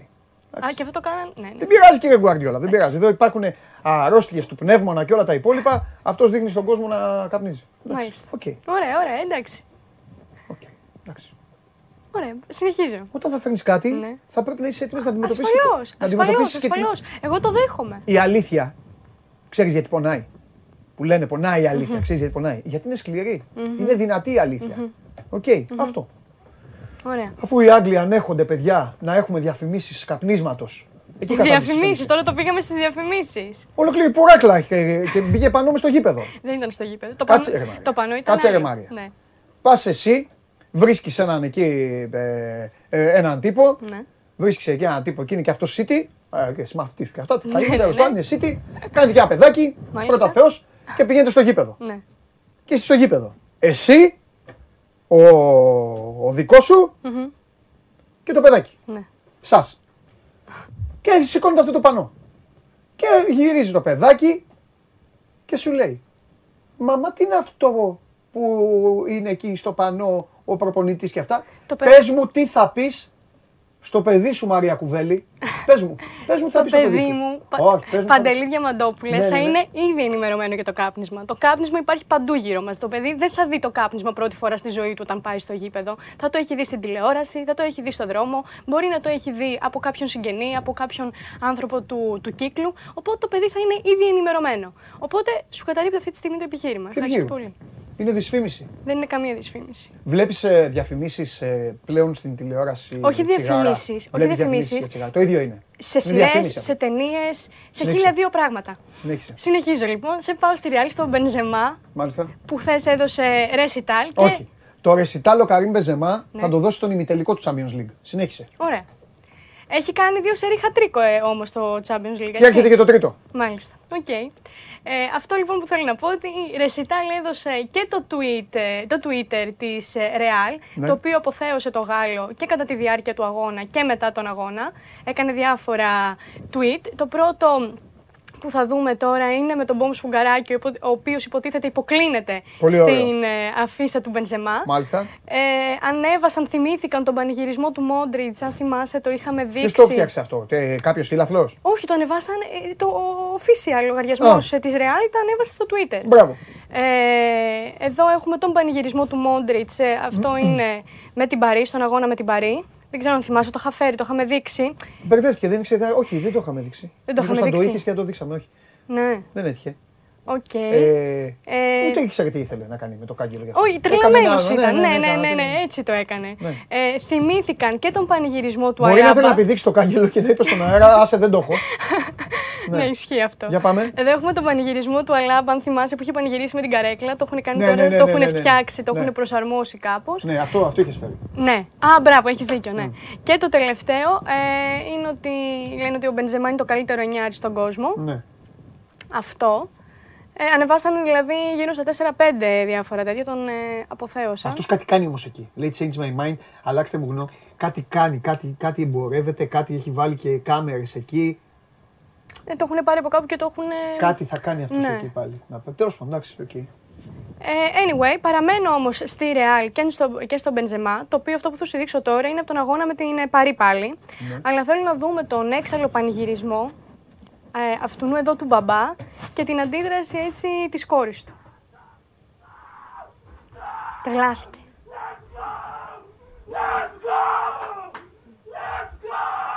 Let's go, φωνάζει. Ήταν στο τρίτο γκολ. Το κοριτσάκι δες, έντρομο. Σου λέει, δες το, δες το, δες το βλέμμα. Το βλέπω το κοριτσάκι, ναι. Ε, αυτός είναι η Arsenal ή τότε να μου. Ναι. Ε, ναι, κάτι τέτοιο είναι. Θα φωνάζει let's go τώρα. Το κοριτσάκι είναι όλα τα λεφτά. Ναι. Εσύ ποιος ήθελες να περάσει, η Chelsea ή η Real; Εγώ. Ναι. Η Real. Η Real, ε; Ναι. Δεν σε φοβίζει, ε; Όχι καθόλου. Δεν σε φοβίζουν οι, οι 8.000 τόνοι φανέλας. Όταν θα, ούτε οι 10 ούτε οι 15. Όταν θα βγει το φτερό στο πούπουλο απέναντι της. Μάλιστα. Το φτερό στο πούπουλο, όχι. Ναι. Όχι, το καθόλου. ναι, φτερό στο πούπουλο. Εγώ θέλω να περάσει όποιος το αξίζει και η Real αυτή τη στιγμή το, το αξίζει. Βέβαια. Βέβαια. Η άποψή σου για τον Τζόλο Σιμεώνε ποια είναι; Πολύ καλή. Αλήθεια; Ναι. το... Είσαι τόσο αγνή, ε. Ναι. Δεν σε εκνεύρισε δηλαδή την τρίτη. Όχι. Δεν σου ήρθε να σπάσει την τηλεόραση την τρίτη. Να σου πω λίγο κάτι. Αν έβλεπες. Εγώ, ναι. εγώ δεν είδα γιατί εκείνη την ώρα έπαιζε η μεγάλη ομάδα του πλανήτη. Αλλά φαντάζομαι όμως ναι. και από ό,τι άκουσα δεν μου ναι. καμία εντύπωση. Ναι. Απλά όταν με πέρασε με αυτή την τακτική ναι. γέλαγες. Γελάγατε όλοι, γελάγατε. Κανείς δεν γέλαγε. Ο καθένας βάζει, φτιάχνει την, την τακτική που θέλει ο σκοπός αγιάζει τα μέσα, λένε πολλές φορές. Τώρα, αν με ρωτάς αν είδαμε ποδόσφαιρο, αυτό είναι κάτι άλλο. Ναι. Με ρώτησες για την τακτική. Ναι. Γιατί είπα φτερός στο πούπουλο και όχι φτερός στον άνεμο. Τέλος πάντων.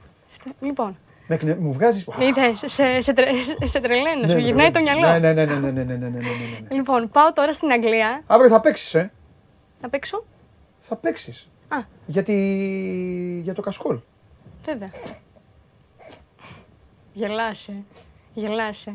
Εντάξει. Γίνανε φίλοι σου αυτή τη Λισαβόνα, γη. Γίνανε. Γιατί δεν του είπε. Γιατί δεν του είπε αυτό. Είμαι κύριο. Τη είπα το μήνυμα που να του στείλει όταν θα πάει. Είπε στην εκπομπή πάω στη Λισαβόνα. Και της είπα πες τους να κρυφτούν. Εγώ τα λέω από πριν και ας με κοροϊδεύετε. Τα είπα. Δεν κρύφτηκαν. Γεμίσανε, φωνάζανε. Α, κάτσε λίγο. Κάτσε λίγο. Βεβαίως. Η κολλητή της κουβέλη, ο ένας πέταξε αντικείμενο στον Ντίας την ώρα του πανηγυρισμού, μία, ένα άσπρο ραβδί, και, άλλο, και οι άλλοι πετάγανε ποτήρια στο, στον ε, Ρόμπερτσον. OK. Okay. Και αναπτήρες. Και είπε ο Ρόμπερτσον, ελπίζω να κόψουν το κάπνισμα. Βλέπεις ποιοι είναι οι δικοί μου οι παίκτες; Βλέπεις ποιοι είναι η δική μου ομάδα; η δική μου ομάδα λέει να κόψουν το κάπνισμα οι παίκτες και ο προπονητής σου το έχει ανάψει και τον έχουν κάνει πανό. Πώς το πήγες, πώς το έφερες; Δεν το πήγα και δεν το έφερα. Εγώ περιμένω την τιμωρία της Μπενφίκα. Περιμένω να μην γίνει δεύτερο παιχνίδι. Και τη Κανο... City Κανονικά δεν πρέπει να γίνει δεύτερο παιχνίδι. Και η City, βέβαια, αν υπάρχει Premier League στην Αγγλία, θα πρέπει να της αφαιρεθούν 10 βαθμοί. 10. 10. Θα για, πρέπει να, να, για να νιώθεις ασφαλής, έτσι. Ασφαλής νιώθω. Δεν είσαι ασφαλής, αλλά. Δεν θα είμαι άμα μείνω 15 πίσω. Ναι. Ήμουνα 13. Συνέχισε. Ωραία. Μπράβο. Συνεχίζω λοιπόν. Περνάς καλά. Πολύ καλά. Αυτό έχει σημασία. Πάω στην Αγγλία, στη League One, που ναι. σου αρέσουν αυτές οι κατηγορίες. Βέβαια. Στο παιχνίδι. Εύχομαι να παίξετε κι εσείς κάποτε, ναι. Ναι. Σε... Εντάξει. Θα είμαι μαζί σου Σε κάποιο παράλληλο σύμπαν. League One θα είμαι City. Στο λοιπόν, θα είσαι City, ωραία. ναι, γιατί δεν θα με φοβάσαι και γι' αυτό. Λοιπόν, δεν θα με φοβάσαι και. Στο παιχνίδι Wigan Accrington, ε, έχουμε εδώ το εξής περιστατικό. Ε, τραυματίστηκε ε, ο τερματοφύλακας της Wigan, είχε πέσει κάτω και έχει σηκωθεί εδώ ένας οπαδός της ομάδας. Κάνει προθέρμανση και καλά για να μπει ο ίδιος και ζητάει αλλαγή να μπει ο ίδιος να αντικαταστήσει τον τερματοφύλακα της Wigan. Τρελός. Έχει σηκωθεί μόνος του, λοιπόν, βλέπουμε εδώ. Κάνει προθέρμανση. Εντάξει, όλα τα γήπεδα υπάρχουν τέτοιοι. Ναι, εντάξει. Ωραίος είναι όμως. Ωραίος είναι, ναι, εντάξει. Ωραία είναι, αυτοί δεν έχουν κανένα. Wigan. Ναι, Wigan. Αυτό λοιπόν από League One η Wigan, ε; Ναι. Τι γίνεται. Τέλος πάντων, άλλοι έχουν πάει κάτι Blackburn, κάτι τέτοιο. Τους κλε ακόμη. Για πάμε. Λοιπόν, θα σε πάω τώρα στο Μαραντόνα. Στην φανέλα του από το. Όχι, να μην πάω στο Μαραντόνα. Όχι, ναι, ναι, ναι, ναι, συγγνώμη, ναι, ναι, ναι. Έτσι όπως το είπα, έχεις δίκιο. Πάμε λοιπόν ε, στο Μαραντόνα. Θέλω να σου πω ότι βγαίνει στη δημοπρασία η φανέλα από το γνωστότερο παιχνίδι, εννοώ το πιο διάσημο με το χέρι του Θεού στον ε, στον ε, ε, προημιτελικό της Αργεντινής με την Αγγλία στο παγκόσμιο κύπελο, το 86 λοιπόν. Ε, είναι αυτή εδώ η φανελά την οποία την είχε ανταλλάξει με τον Steve Hodge, ε, ο οποίος την είχε παραχωρήσει στο Εθνικό Μουσείο Ποδοσφαίρου στην Αγγλία. Την είχε αρχικά στη διάθεσή του για 18 χρόνια, μετά την παραχώρησε και τελικά αποφάσισε να την πουλήσει. Και σύμφωνα με όσα αναφέρουν τα δημοσιογραφικά. Από πού είναι, από ποιο, από ποιο... Αργεντινή, ε, του 86. Αυτό, εκεί είναι το. Ε, κάτσε αυτό φοράγανε. Δεν φοράγανε το λευκό θαλασσί στο, όταν έβαλε τον γκολ με το χέρι; Αυτή δεν φοράγε. Στον προημιτελικό. Ρε, πηγαίνετε για Νομίζω ή φοράγε την μπλε. Καλά, δεν χρειάζεται. Ναι, ρε, μην αγχώνεστε. Ρε. Τους κάνω την ερώτηση και ακούω ναι. πανικό μέσα. Νομίζω, αν θυμάμαι καλά, όταν έβαλε το χέρι του Θεού, φοράγε τα, τα, τα κανονικά του ρούχα.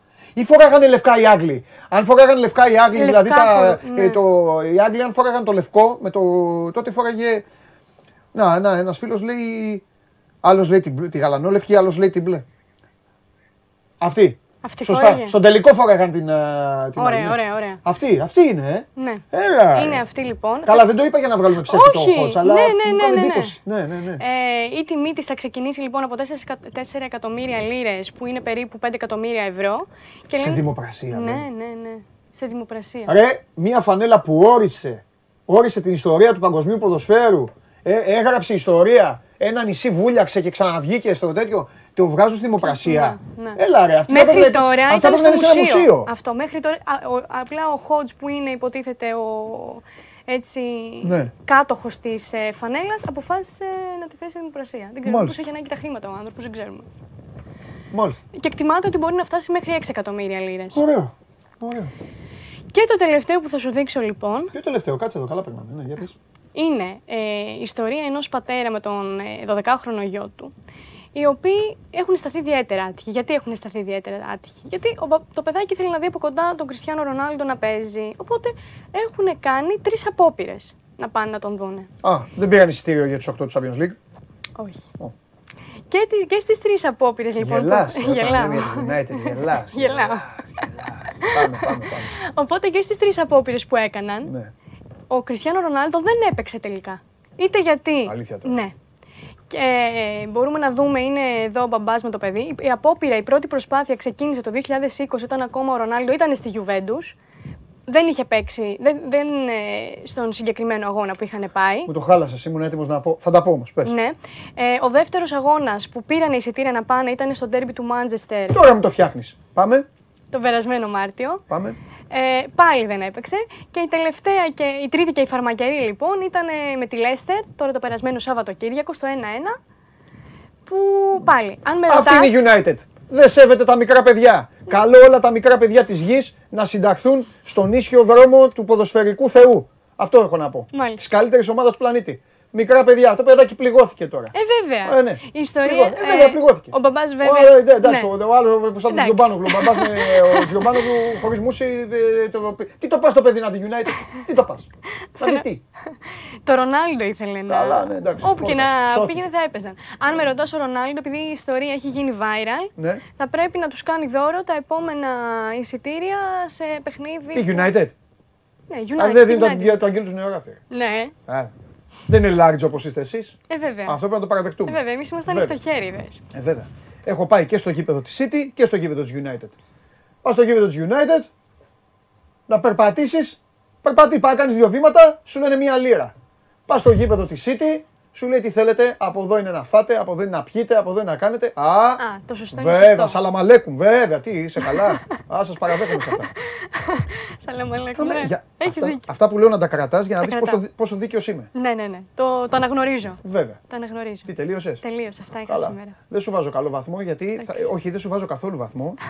καθόλου βαθμό γιατί μπορεί μετά να πρέπει να φύγουμε να περάσουμε δικαστήριο. Να μας κάνουν μήνυση. Γιατί; Ε, γιατί λάνσαρε κάπνισμα. Α, μάλιστα.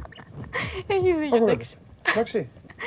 Φιλιά πολλά. Χαιρετώ, τα λέμε αύριο. Εδώ. Βέβαια, βέβαια. Γκέι σας είμαι. Α, νόμιζα ότι είναι ο όχι, όχι, όχι. Δεν πειράζει. Φανταστική.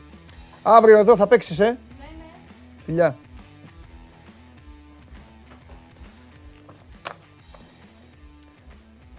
Αυτό ήταν το μαράκι. Η Μαρία Κουβέλη, ωραία πράγματα τη Μαρία την παραδέχομαι για ένα και μόνο πράγμα. Υποφέρει και τα αντιμετωπίζει όλο με χαμόγελο.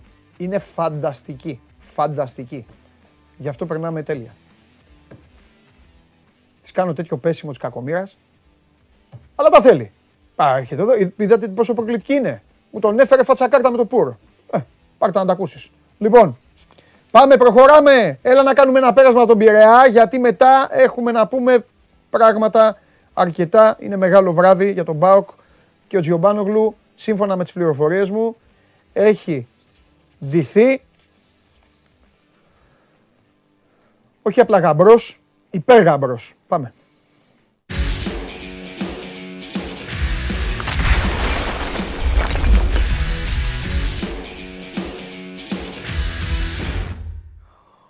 Γεια σου Μίτσο.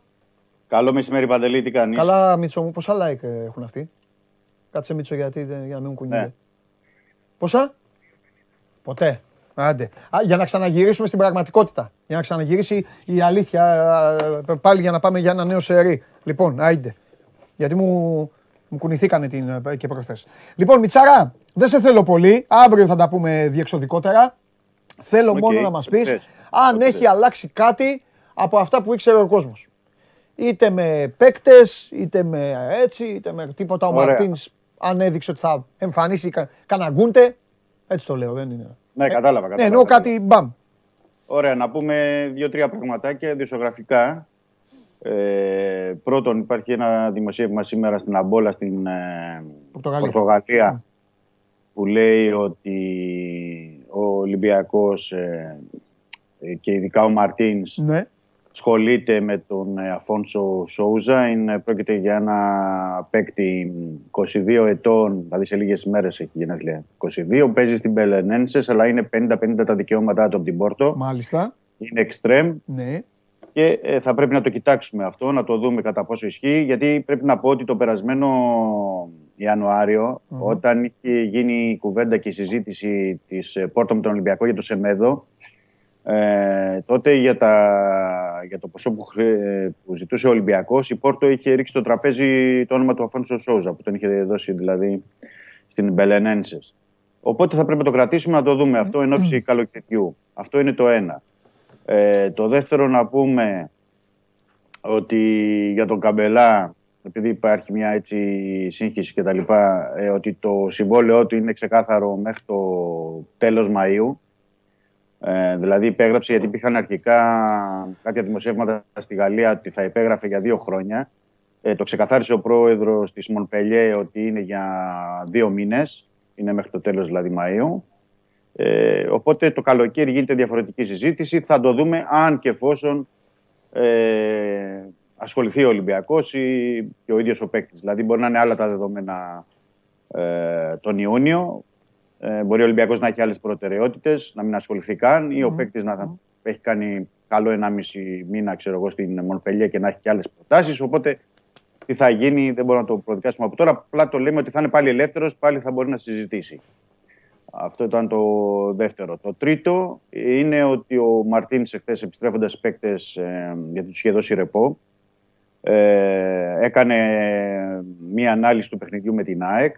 Στάθηκε πολύ στην ομιλία του στις στατικές φάσεις και στον κόλ του Σιμάνσκι ε, για τον τρόπο που ο Ολυμπιακός δέχτηκε τον κόλ, αλλά είναι ένα γεγονός που το έχουμε πει και το έχουμε παραλάβει πολλές φορές, είναι το ίδιο γκολ δέχεται ο Ολυμπιακός ε, συνέχεια, όπως στάθηκε στο κακό transition από την επίθεση στην άμυνα στις αργές επιστροφές στις αντιπιθέσεις που έβγαζε η ΑΕΚ και γενικά έγινε μια κουβέντα για τα λάθη που έγιναν στο συγκεκριμένο παιχνίδι. Σήμερα η προπόνηση, ενώ είναι όλες πρωινές, έχει πάει για τις 4.30 το απόγευμα και γι' αυτό υπάρχει λόγος, γιατί απόψε θα έχουν δείπνο Μαρτίνης, τεχνική ηγεσία και ποδοσφαιριστές όλοι μαζί. Ε, δεν θα, δούνε, δεν θα δούνε ΠΑΟΚ δηλαδή.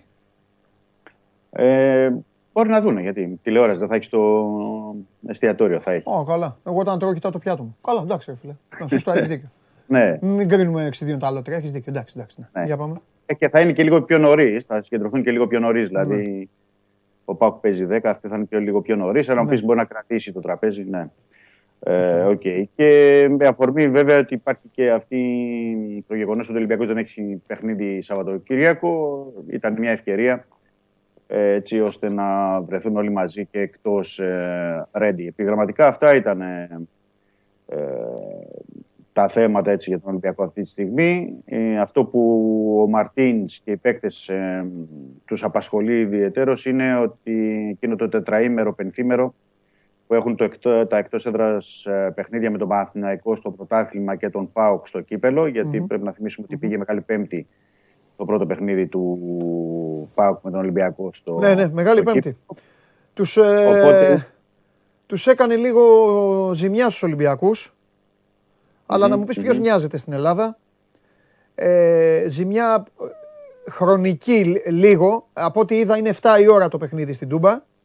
Ναι, ναι. Ε, το λέω αυτό γιατί αν ο Ολυμπιακός στην Ευρωλίγκα βγει τρίτος, Μεγάλη Πέμπτη στις 9 η ώρα έχει το δεύτερο παιχνίδι του στο Ειρήνης και Φιλίας ε. για τα play-off της Ευρωλίγκας. Γι' αυτό λέω ζημιά. 7 με 9, ναι, ναι, οκ, θα πρέπει κάτι να θυσιάσει, κάτι να χάσει κάποιος ε, που θα θέλει να πάει στο γήπεδο. Τέλος πάντων, εντάξει, αυτό.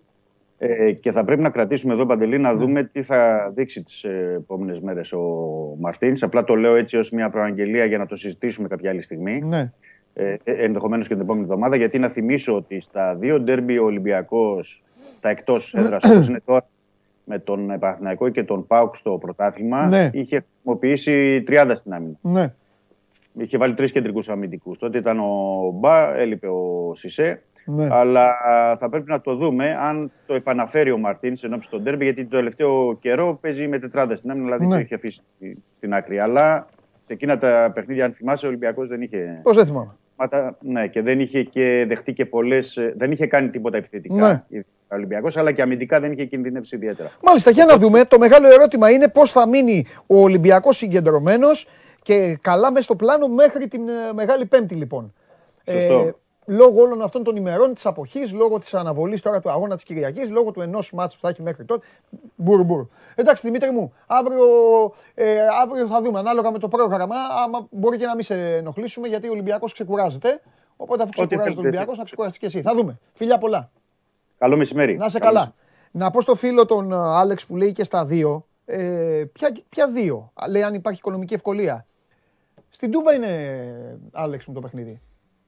Αν, αν ήταν πρώτα απ' όλα Καραϊσκάκη και Ειρήνης και Φιλίας, δεν θα έλεγα ότι, ε, ότι, ήταν, ε, ότι, ότι έκατσε άσχημα.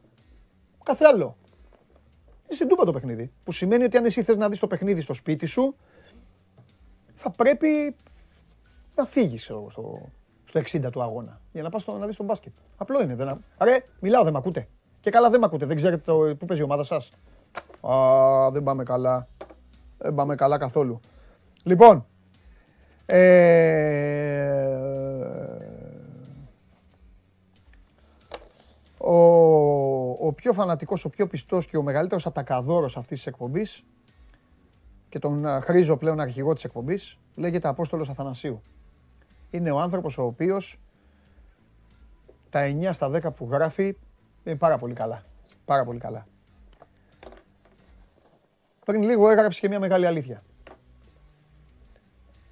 Αυτός είναι που διέγνωσε πρώτος και το ψυχρό κλίμα που υπάρχει ανάμεσα σε μένα και στον κύριο αυτό που θα βγει. Το ότι βγαίνει δεν σημαίνει ότι οι σχέσεις μας έχουν αποκατασταθεί. Αλλά πάνω απ' όλα η δουλειά, πάνω απ' όλα εσείς. Σήμερα είναι μια πολύ σημαντική βραδιά λοιπόν για την ιστορία του ποδοσφαιρικού ΠΑΟΚ. Ε, είναι η μοναδική ομάδα που έχει μείνει και εκπροσωπεί τη χώρα μας ε, στις ευρωπαϊκές διοργανώσεις στους 8 του Europa Conference League. Ε, οπότε ήρθε η ώρα να ανοίξουμε το κεφάλαιο και να συζητήσουμε για όλα. Και για το αγωνιστικό κομμάτι και για το εξωαγωνιστικό κομμάτι με αυτόν τον κύριο εδώ.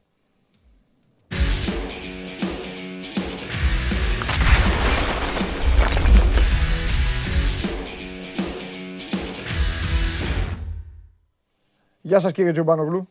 Χαίρετε κύριε. Παντελή μου τι κάνεις; Καλά είμαι κύριε Τζομπάνογλου, πολύ καλά. Εσείς πώς είστε; Καλά, καλά. Ωραία. Λοιπόν, πάμε να το πιάσουμε, πάμε να το πιάσουμε χρονικά. Η λογική ναι. δική μου πάντα έλεγε ε, ζήτω το γήπεδο. Αλλά τώρα αφού αποφάσισαν να παίξουν φάπες όλοι αυτοί εκεί, ας μιλήσουμε για φάπες λοιπόν. Αφού έτσι... Ε, λοιπόν, ε, θέλω να ξετυλίξεις, δεν μιλάω εγώ καθόλου. Ε, πάμε το κουβάρι, τι και πώς, τι έμαθες, τι είναι, τι δεν είναι, πού, γιατί. Έχω δει κάτι πλάνα και δεν καταλαβαίνω. Έχω δει ε, κάποιους που τρέχουν και πετάνε. Ακούω ένα, γυ, ένα γυρίστε, οπότε ακούω κάπου ελληνικά. Δεν ξέρω, ε, δεν ξέρω ποιοι είναι οι γυρίστε, είναι και σκοτάδι. Ακούω και κάτι και μετά βλέπω και κάτι άλλο, το οποίο είναι λίγο επικίνδυνο. Βλέπω μία μάζα σε μία γωνία, κάποιους που πλησιάζουν με κάμερα κιόλας. Και γιατί λέω το επικίνδυνο; Γιατί είναι δύο-τρει που είναι όρθιοι και δεν ξέρω για από πίσω. Τι είναι από πίσω, Είναι ποτάμι, Είναι γκρεμός, είναι, δηλαδή μπορεί να πέσει κανένας εκεί να σκοτωθεί; Αυτά. Κοίταξε, το ξύλο έπεφτε όλο το βράδυ. Α, από είχε, εδώ. Είχε, είχε τουρνουά δηλαδή, μάλιστα.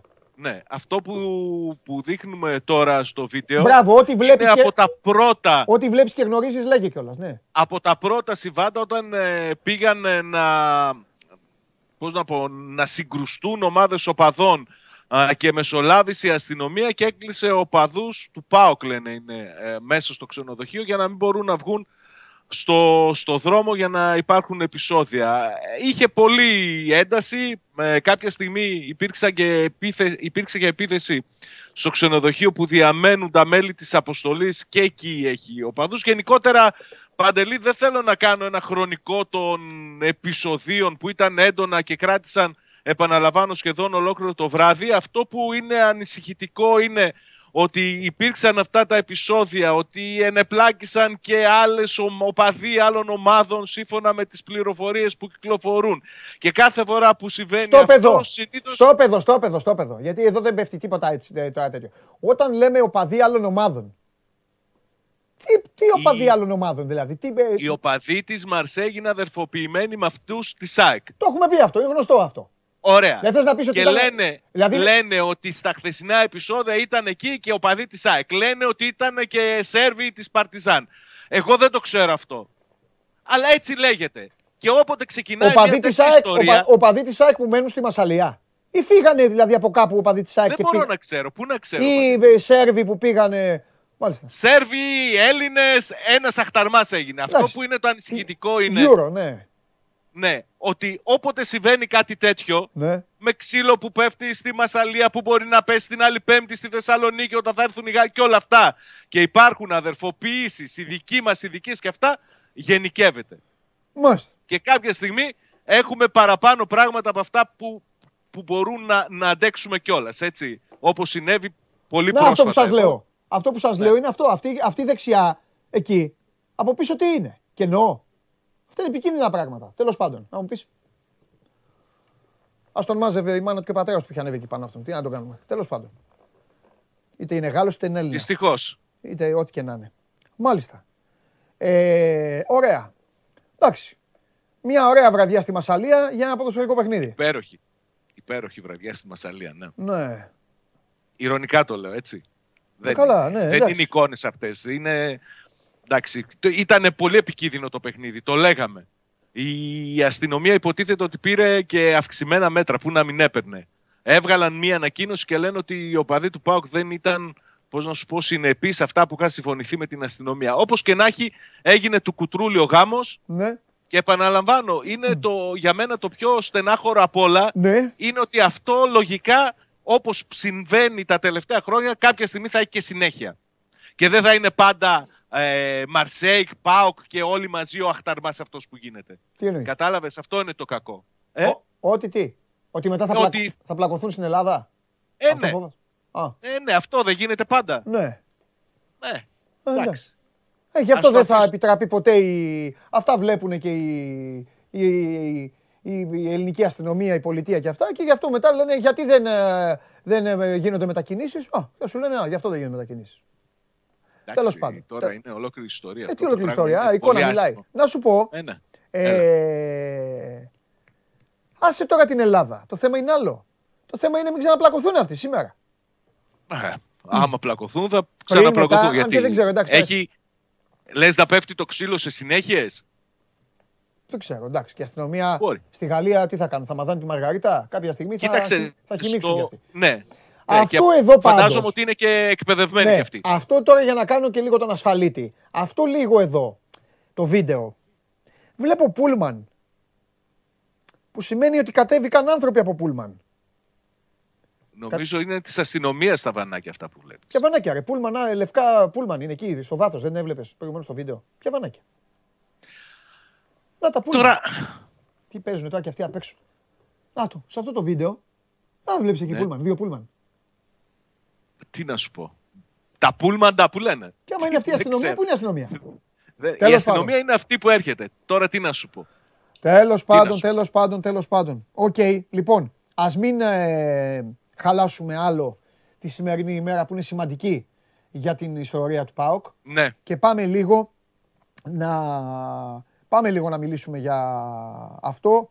Πόσο με το χέρι στην καρδιά, όχι εσύ, πόσο αισιοδοξία, ε, αληθινή αισιοδοξία, ποδοσφαιρική αισιοδοξία, όχι οπαδική αισιοδοξία, ε, μπορεί να έχει η ομάδα, σε τι ποσοστό ε, για αυτό το ζευγάρι; Και βάσει της εικόνας που έχουν οι δύο ομάδες στο τελευταίο διάστημα.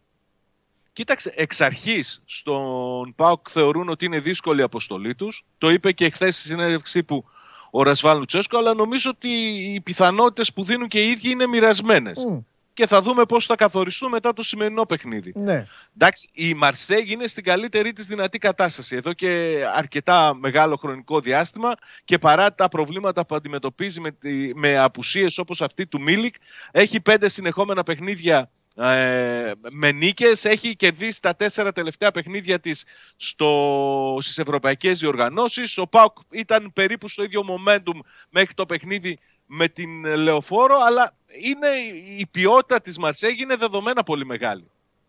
Και στο... Ο Γιώργος Αβίδης ήταν αυτός με τα γένια. Ναι. Έλα, ήταν και στην προπόνηση τον πάλι... Όχι ρε, δεν τον έχω δει τον άνθρωπο. Πρώτη φορά τον είδα, δεν, δεν έχω δει το, το new look.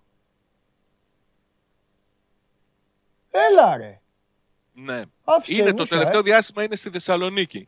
Ήταν και στην προπόνηση το, το πρωί. Ναι. Μίλησε με τον ε, Ζωζέ Μπότο. Ναι. Ε, μίλησε με και με τον ε, διευθύνοντας σύμβουλο της ΠαΕ τον Μάκη Γκαγκάτσι, okay. αργότερα στο ξενοδοχείο με τους ποδοσφαιριστές.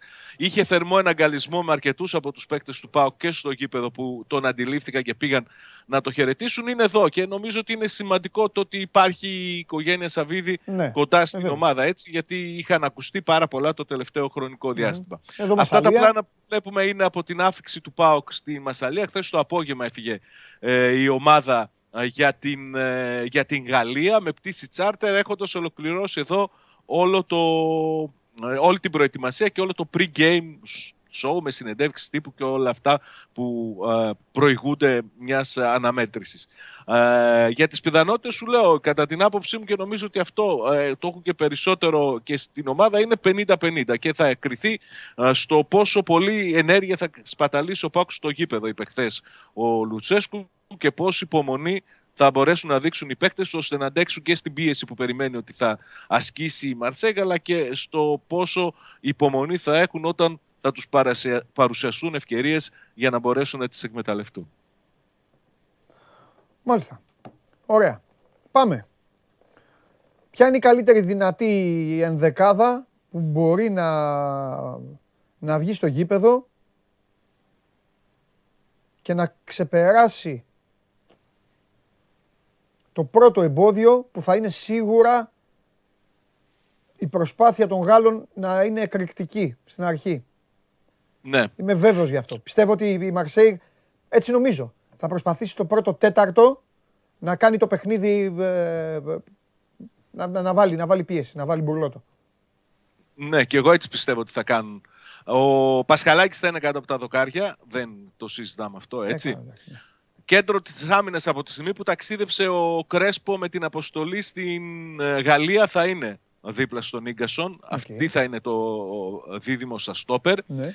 Δεξιά θα παίξει ο Λίρατζης. Αριστερά νομίζω ότι ο Βιερίνια δεν μπορεί να λείψει από αυτό το παιχνίδι. Ναι. Είναι ε, σίγουρο ότι θα χρειαστεί να καταβάλει μεγάλη ε, προσπάθεια για να ακολουθεί την ενέργεια των παιχτών της Μαρσέιγ είναι σίγουρο ότι θα χρειαστεί να έχει αλληλοκαλύψεις, αλλά είναι για μένα δεδομένο ότι η ηγετική του φυσιογνωμία είναι απαραίτητη και η προσωπικότητά του τώρα, στο παιχνίδι αυτό για να μπορεί να βγάλει και την μπάλα. Έτσι. Ναι, περίμενε. Άσε λίγο τώρα. Άσε το σχηματισμό. Πάμε σε αυτό για να μην φεύγουμε από το θέμα ναι. που φύγει.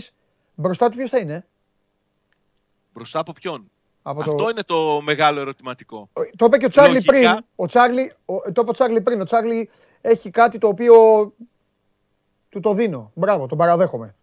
Γι' αυτό. Γιατί εγώ δεν μπορώ να το κάνω. Δηλαδή, βλέπω Τρανμίρ, ε, ε, Πιτέρμπορο, εύκολα. Ναι. Μάλλον δύσκολα θα το χάσω. Αλλά Μαρσέιγ, Παρί Σεζερμέν δεν έχω δει. Ο Τσάρλι λοιπόν ο, ο, βλέπει, το βλέπει το Σαμπιονά.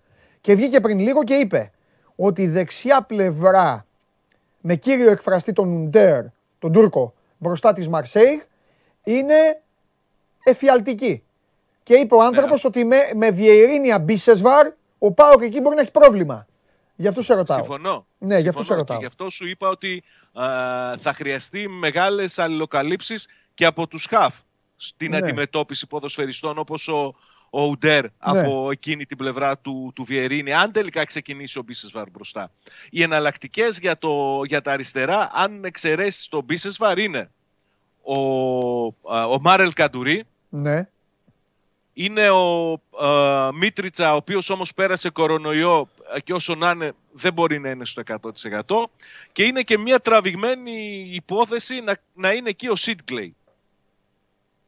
Και γιατί, για να, να μην πάει, μπροστά. και γιατί να μην πάει η Βιερίνια μπροστά; Μπροστά από το Sid Clay. Ναι. Κοίταξε, στο παιχνίδι με, την, με τη Γάνδη που τους χρησιμοποίησε για πρώτη φορά μαζί είχε το Sid Clay μπροστα Γιατί νομίζω ότι ο Βιερίνια είναι πιο, πιο αξιόπιστος και στο κουβάλιμα λίγο της μπάλας από πίσω. Ναι. Ο Sid Clay μπορεί να περάσει δύο, να τη χάσει μετά και να τρέχουν όλοι προς τα πίσω για να προλάβουν να, να κόψουν την αντεπίθεση. Ναι. Είναι ερωτηματικό η αριστερή πλευρά. Ποιον θα έχει μπροστά από το Βιερίνια; Για μένα είναι από τα κομβικά σημεία του, του παιχνιδιού. Από την άλλη πλευρά θα πρέπει να, να δουλέψουν καλά στις καλύψεις και τα ΧΑΠ που δεν είχαν καλές καλύψεις το πρώτο ημίχρονο με τον Παναθηναϊκό αν θυμάσαι. Ούτε ο Τσιγκάρας ούτε ο Κούρτιτς. Αυτή θα είναι. Και φυσικά θα πρέπει να δουλέψει πολύ και να γυρίζει και να βοηθά και αμυντικά ο Ντάγκλας Αγκούστο που το κάνει το παιδί. Έτσι, αλλά είναι και αυτός που βγαίνει πρώτος στην πίεση μαζί με τον Άκπομ όταν προσπαθούν οι αντίπαλοι να χτίσουν επιθέσεις από πίσω. Και η Μαρσέγ είναι ομάδα που προσπαθεί με πολλές πάσες να βγει μπροστά στην επίθεση. Είναι ομάδα που προσπαθεί να επιτεθεί με πολλούς ποδοσφαιριστές μπροστά από την μπάλα. Γι' αυτό θα είναι και σημαντικό σήμερα στο παιχνίδι νομίζω πώς θα πάει και ο Ζίβκοβιτς. Αν δηλαδή ο Ζίβκοβιτς γίνει ο, ο κύριος εκφραστής της προσπάθειας του ΠΑΟΚ να βρει ανοιχτούς χώρους στην άμυνα της Μαρσέη. Ναι. Τι φοβάσαι περισσότερο από αυτούς; Από αυτούς έχω, δεν έχω απόλυτη εικόνα για το πώς θα παίξει ακόμη ο, ο Σαμπάολη. Δηλαδή, αν θα πάει σε σχήμα με τρεις αμυντικούς πίσω, αν θα βάλει τον Κολάσινας. Ο Κολάσινας έκανε μεγάλη χαζομάρα στο παιχνίδι με τη Σεντετιέν. Ήταν αυτός που ουσιαστικά οδήγησε το πρώτο γκολ το Γάλλο μαζί με τον τερματοφύλακα το λάθος που έφαγε την μπάλα κάτω από τα πόδια. Λένε ότι μπορεί να παίξει με τριάδα πίσω με Σαλιμπά, Καμαρά και Τσαλέτα Τσάρ. Αυτό σημαίνει ότι θα, έχει μεγάλη δουλειά, θα έχει πολλή δουλειά ο Ουντέρ, όπως είπε σωστά και ο Τσάρλι, και ο Ζέρσον σε όλη την πλευρά δεν είναι σίγουρο πώς θα παίξει στην κορυφή της επίθεσης. Ο Τσάρλι έχει πει σε ανύποπτο χρόνο ότι για τον Αργεντίνο το, ο ιδανικό εννιάρι, τώρα που λείπει και ο Μίλικ, αλλά και με το Μίλικ μέσα, ήταν ο Παγέτ. Τα ρεπορτάζ από Γαλλία λένε είτε ε, ότι θα παίξει ο Παγέτ στην κορυφή, είτε θα παίξει μαζί με τον Μπακαμπού. Αλλά η μεγαλύτερη, ο μεγαλύτερος κίνδυνος για μένα πιστεύω ότι είναι ο Γκεντουζή στη μεσαία γραμμή που τα κάνει όλα. Ναι. Αν μπορέσει να κλείσει ο Πάοκ είτε με τον ε, Τσιγκάρα πάνω του, ε, όχι Μαντουμάν, αλλά πολύ κοντά έτσι να τον έχει φορτιστεί, είτε τον Κούρτιτς, το, το παίκτη που είναι τον Κετουζή που είναι αδανικός από την Άρσα, νομίζω ότι θα μπορέσει να, να χαλάσει το παιχνίδι το, το Γάλλο και να έχει ελπίδες για να πάρει καλό αποτέλεσμα. Μάλιστα. Τι λέει το, η εμπνεύση σου, τι λένε; Η εμπνεύση μου σου είπα για μένα είναι καθοριστικό το τι θα κάνει ο Πάουκ με τον Κετουζή. Είναι καθοριστικό πώς θα είναι ο Ζήφκοβιτς στο παιχνίδι. Αν έβαζε ένα σκόρερ από Πάουκ θα ήταν ο Ζήφκοβιτς. Γιατί πάντα στα ευρωπαϊκά παιχνίδια είναι λίγο παραπάνω, λίγο πιο. Ε, ε, είτε είναι καλά επιθετικά είτε όχι, είναι πάντα επιθαρχημένο και συνεπεί στα ανασταλτικά του καθήκοντα. Έτσι, γι' αυτό δεν βγαίνει από την εδεκάδα. Αλλά συνήθως στα ευρωπαϊκά παιχνίδια είναι, έχει το, το κάτι παραπάνω. Είναι, δίνει λίγο, λίγο παραπάνω στην επιθετική του προσπάθεια. Μάλιστα. Λοιπόν. Γκολ βλέπω να βάζει ο Πάοκ πάντως. Εγώ βλέπω. Θα μιλήσω με στοιχηματικούς όρους. Ναι, μου εγώ αρέσει. εγώ βλέπω δοκάρι. Βλέπω πέναλτι. Πέναλτι, ε. Δεν έχει βάρ. Αν είχε βάρ θα ήταν πιο εύκολο το πέναλτι. Και προ-βάρ γίνονταν τα πέναλτι. Ναι, σίγουρα. Και για κάποιο λόγο βλέπω. Δεν ξέρω αν είναι καλό αυτό. μάλλον δεν είναι, αλλά τέλος πάντων δεν ξέρω κιόλας. Μπορεί να είναι και 2-1 που λέει ο λόγος. Βλέπω over. Ναι, πιθανό. Βλέπω γκολ να μπαίνουν. Γιατί δεν. Ε, τι να κάνει, να κάτσει ο Λουτσέσκου να κάτσει πίσω ταμπούρι; Όχι, δεν θα κάτσει η ταμπούρι. Νομίζω ότι θα προσπαθήσει να κρατήσει όσο μπορεί περισσότερο την μπάλα. Ναι, αυτό. Όχι ταμπουριασμένος πίσω να ναι. βάλει λεωφορείο, να ναι. κυκλοφορεί την μπάλα για να μην επιτίθονται. Αυτοί, οι, έχουν, αυτοί, έχουν, αυτοί έχουν παίκτες να βγάλουν φάσεις. Ο Πάοκ είναι μια ομάδα η οποία τρώει φάση από τον Απόλλων Αθηνών. Οπότε μπορεί να φάει και από τη Μαρσέη πιο εύκολα και μέσα κιόλας. Στα τέσσερα παιχνίδια που παίξανε στην Ευρώπη, αυτοί είχαν 58 τελικές. 14,5 τελικές αναπαιχνίδι. Μόνος σου, μόνος, και αυτά, μόνος τα λέει. Έξι ναι. αναπαιχνίδι μέσω όρο στην αιστεία. Έτσι. Ε, Αυτό θα ήθελα να πω πριν ολοκληρώσεις. Θα κρυφτεί πολύ μένα... στον Πασχαλάκη από τη μία πλευρά και από, την και από την άλλη να σου πω και κάτι. Από την άλλη μπορεί ο Πάοκ να έχει και αυτός τις στιγμές του. Θα πρέπει οπωσδήποτε να πάρει κάτι. Δεν ξέρω πώς θα είναι οι στιγμές. Θα είναι δύο στιγμένε μπάλες. Τρία, τρία φάουλ από το πλάι, κάτι. Δε, δε, Κούρτιτς δηλαδή. Στατικές ε, φάσει Κούρτιτς. Κούρτιτς πάντα. Για τον Πασχαλάκη ναι. θα πρέπει να τονίσουμε και να πούμε ότι συνήθως όταν είναι χαλαρός σε παιχνίδια που τα θεωρεί ότι τα έχει του χεριού του, μπορεί να κάνει και λάθος εκτιμήσεις. Σε σοβαρά μεγάλα παιχνίδια που περιμένει ο Πάουκ να έχει πολύ μεγάλη πίεση είτε στην Ευρώπη είτε στη, στην Ελλάδα, ο Πασχαλάκης αντέχει. Και είναι και η ψυχολογία του και η συγκέντρωσή του στο 100%. Γι' αυτό συμφωνώ απόλυτα μαζί σου ότι είναι καθοριστικό το πώς θα εμφανιστεί και ο Πασχαλάκης σήμερα στο Βελοντρόμ. Επίσης να πω Παντελή ότι μπορεί να γίνονται όσα γίνονται στους δρόμους. Έχουν εξαντληθεί φυσικά τα εισιτήρια που έχει στη διάθεσή του ο Πάοκ, αλλά δεν είναι δεδομένο ότι το Βελοντρόμ θα είναι γεμάτο. Ναι οι πληροφορίες από τη Γαλλία λένε ότι μπορεί και να είναι Γιατί περισσότερο παρά το ότι έχουν ως στόχο την κατάκτηση του τροπέου, του Conference League φέτος οι, οι Γάλλοι και τους βοηθάει υποτίθεται και η κλήρωση, ε, περισσότερο ασχολούνται με, το, με τα παιχνίδια πρωταθλήματος παρά με τα ευρωπαϊκά. Θα δούμε. Τέλεια. Λοιπόν, αύριο ξεκινάμε μαζί, αύριο. Και ό,τι γίνει. Ωραία. Φιλιά. Τα λέμε. Κουστούμάτι θα είμαστε. Να φορέσεις και εσύ κουστούμι. Ναι, Ω, βέβαια. Εγώ πώ δεν θα το ξεχάσω. Έλα, πάει. Τα λέμε. Για καλή συνέχεια. Λοιπόν, για τον Παναθηναϊκό να πούμε κάτι που μου προέκυψε. Δεν έχει τίποτα Παναθηναϊκός. Ξέρω ο Παναθηναϊκός ήταν η προηγούμενη μεγάλη εβδομάδα του. Όπως μου γράφει τώρα ο Γιώργος απλά, μίλησε με τον Κώστα. Προπονήθηκε σε full ρυθμού ο Μακέντα. Ακριβώς 50 ημέρες μετά την επέμβασή του στον Αστράγαλο. Είναι πιθανό να προλάβει το παιχνίδι με τον Ολυμπιακό στις 17 του μήνα 9.30 το βράδυ παίζουν ε, Παναθηναϊκός Ολυμπιακός στην Λεωφόρο. Πάμε... Τι; Ναι. Α, τους διαλύσαμε τους Ολυμπιακούς εντελώς δηλαδή. Μάλιστα. Την κουβέντα που σας έκανα προηγουμένως, μόλις τώρα με ενημερώνει ο Γιώργος ότι άλλαξε η ώρα, όσοι είστε Ολυμπιακοί βοηθιά σας τώρα, άλλαξε η ώρα, Μεγάλη Πέμπτη, πάω Ολυμπιακός στις 7.30 το κύπελο το μάτς. Τώρα από εκεί και πέρα, επειδή τα κάνει αυτά η ΚαΕ Ολυμπιακός, είναι θέμα αν μπορεί ε, η ΚαΕ Ολυμπιακός να έρθει σε, ε, σε συμφωνία με την Ευρωλίγκα, με, το, με την Νόβα που δείχνει τα παιχνίδια και με την, γιατί τα μάτια του κυπέλου δεν τα δείχνει η Νόβα, έτσι, το δείχνει Κοσμοτέ. Ε, αν ήταν δηλαδή ίδιο κανάλι, δεν το συζητούσαμε. όλα αυτά τα υπέροχα μόνο στην Ελλάδα γίνονται. Βέβαια, αν μπορεί λοιπόν να έρθει σε συμφωνία η ΚαΕ Ολυμπιακός με, τον, με την Νόβα και με την Ευρωλίγκα και με την όποια αντίπαλο θα έχει, ώστε το μάτς της Μεγάλης Πέμπτης να ξεκινήσει ε, και αυτό με μία, να ξεκινήσει λίγο πιο μετά και όχι 9 όπως αρχίζουν τα περισσότερα παιχνίδια, σχεδόν όλα τα παιχνίδια στο στάδιο ειρήνης και φιλίας να ξεκινήσει 9.30 και αν δεν ξεκινήσει 9.30 όσοι πάτε στο μπάσκετ θα πάτε στο μπάσκετ, όσοι καθίσετε να δείτε ποδόσφαιρο θα δείτε ποδόσφαιρο και όχι μόνο αυτό και στην τηλεόραση να κάτσετε θα χάσετε μέρος του μπάσκετ. Τέλος πάντων. Αυτά. Πάμε, μια και είπα και για μπάσκετ. Ε, ε, ε, πάμε να πάρουμε μια τζούρα από μπάσκετ και να, ε, να φύγουμε. Νάτος, εδώ είναι. Έλα, Στέφανε. Στέφανος Μακρύς. καλησπέρα, καλησπέρα. Τι κάνεις; Καλά, καλά. Πώς είστε εσείς; Καλά είμαστε, ρε Στέφανε. Εδώ σήμερα είναι ποδοσφαίρο μέρα. Παρόλα αυτά ε, όμως, λογικό. παρόλα αυτά, να πούμε κάτι. Εδώ στο χαρτί συνεχίζετε να μην βάζετε το Φενέρ Μακάμπι. Υπάρχει ένα Φενέρ Μακάμπι που τελειώνει τη διοργάνωση. Λοιπόν. Ε... 13 Απριλίου. Μπράβο.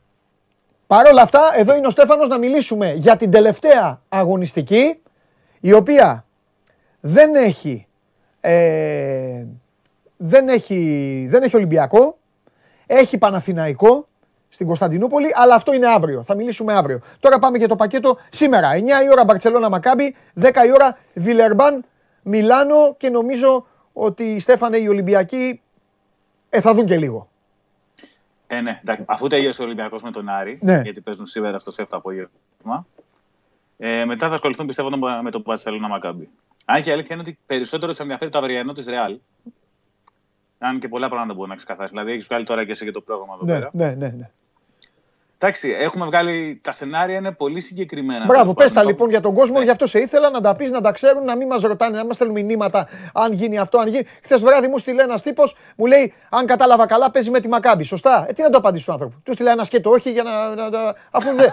μα, μα μπορούσε να διαβάσει, το είχατε βάλει. Τέλος πάντων, ο καθένας όμως όπως τη βρίσκει, ήθελε να μου στείλει. Πάμε. Λοιπόν, ε, αυτή τη στιγμή πρακτικά οι ομάδες έχουν χωριστεί σε δύο γκρουπ είναι οι ομάδες που μπορούν να τερματίσουν από τη θέση 2 4, ναι. που είναι η Real, Ολυμπιακός και η Αρμάνι. Και οι ομάδες που μπορούν να τερματίσουν στις θέσεις 5 και 6, που είναι η Ανατολή Εφές και η Μακάμπη. Για τον Ολυμπιακό τα πράγματα είναι ξεκάθαρα. Ναι. Αν η Real νικήσει αύριο τον Ερυθρό Αστέρα, τότε θα είναι τρίτος. Η Real αύριο παίζει με την Bayern.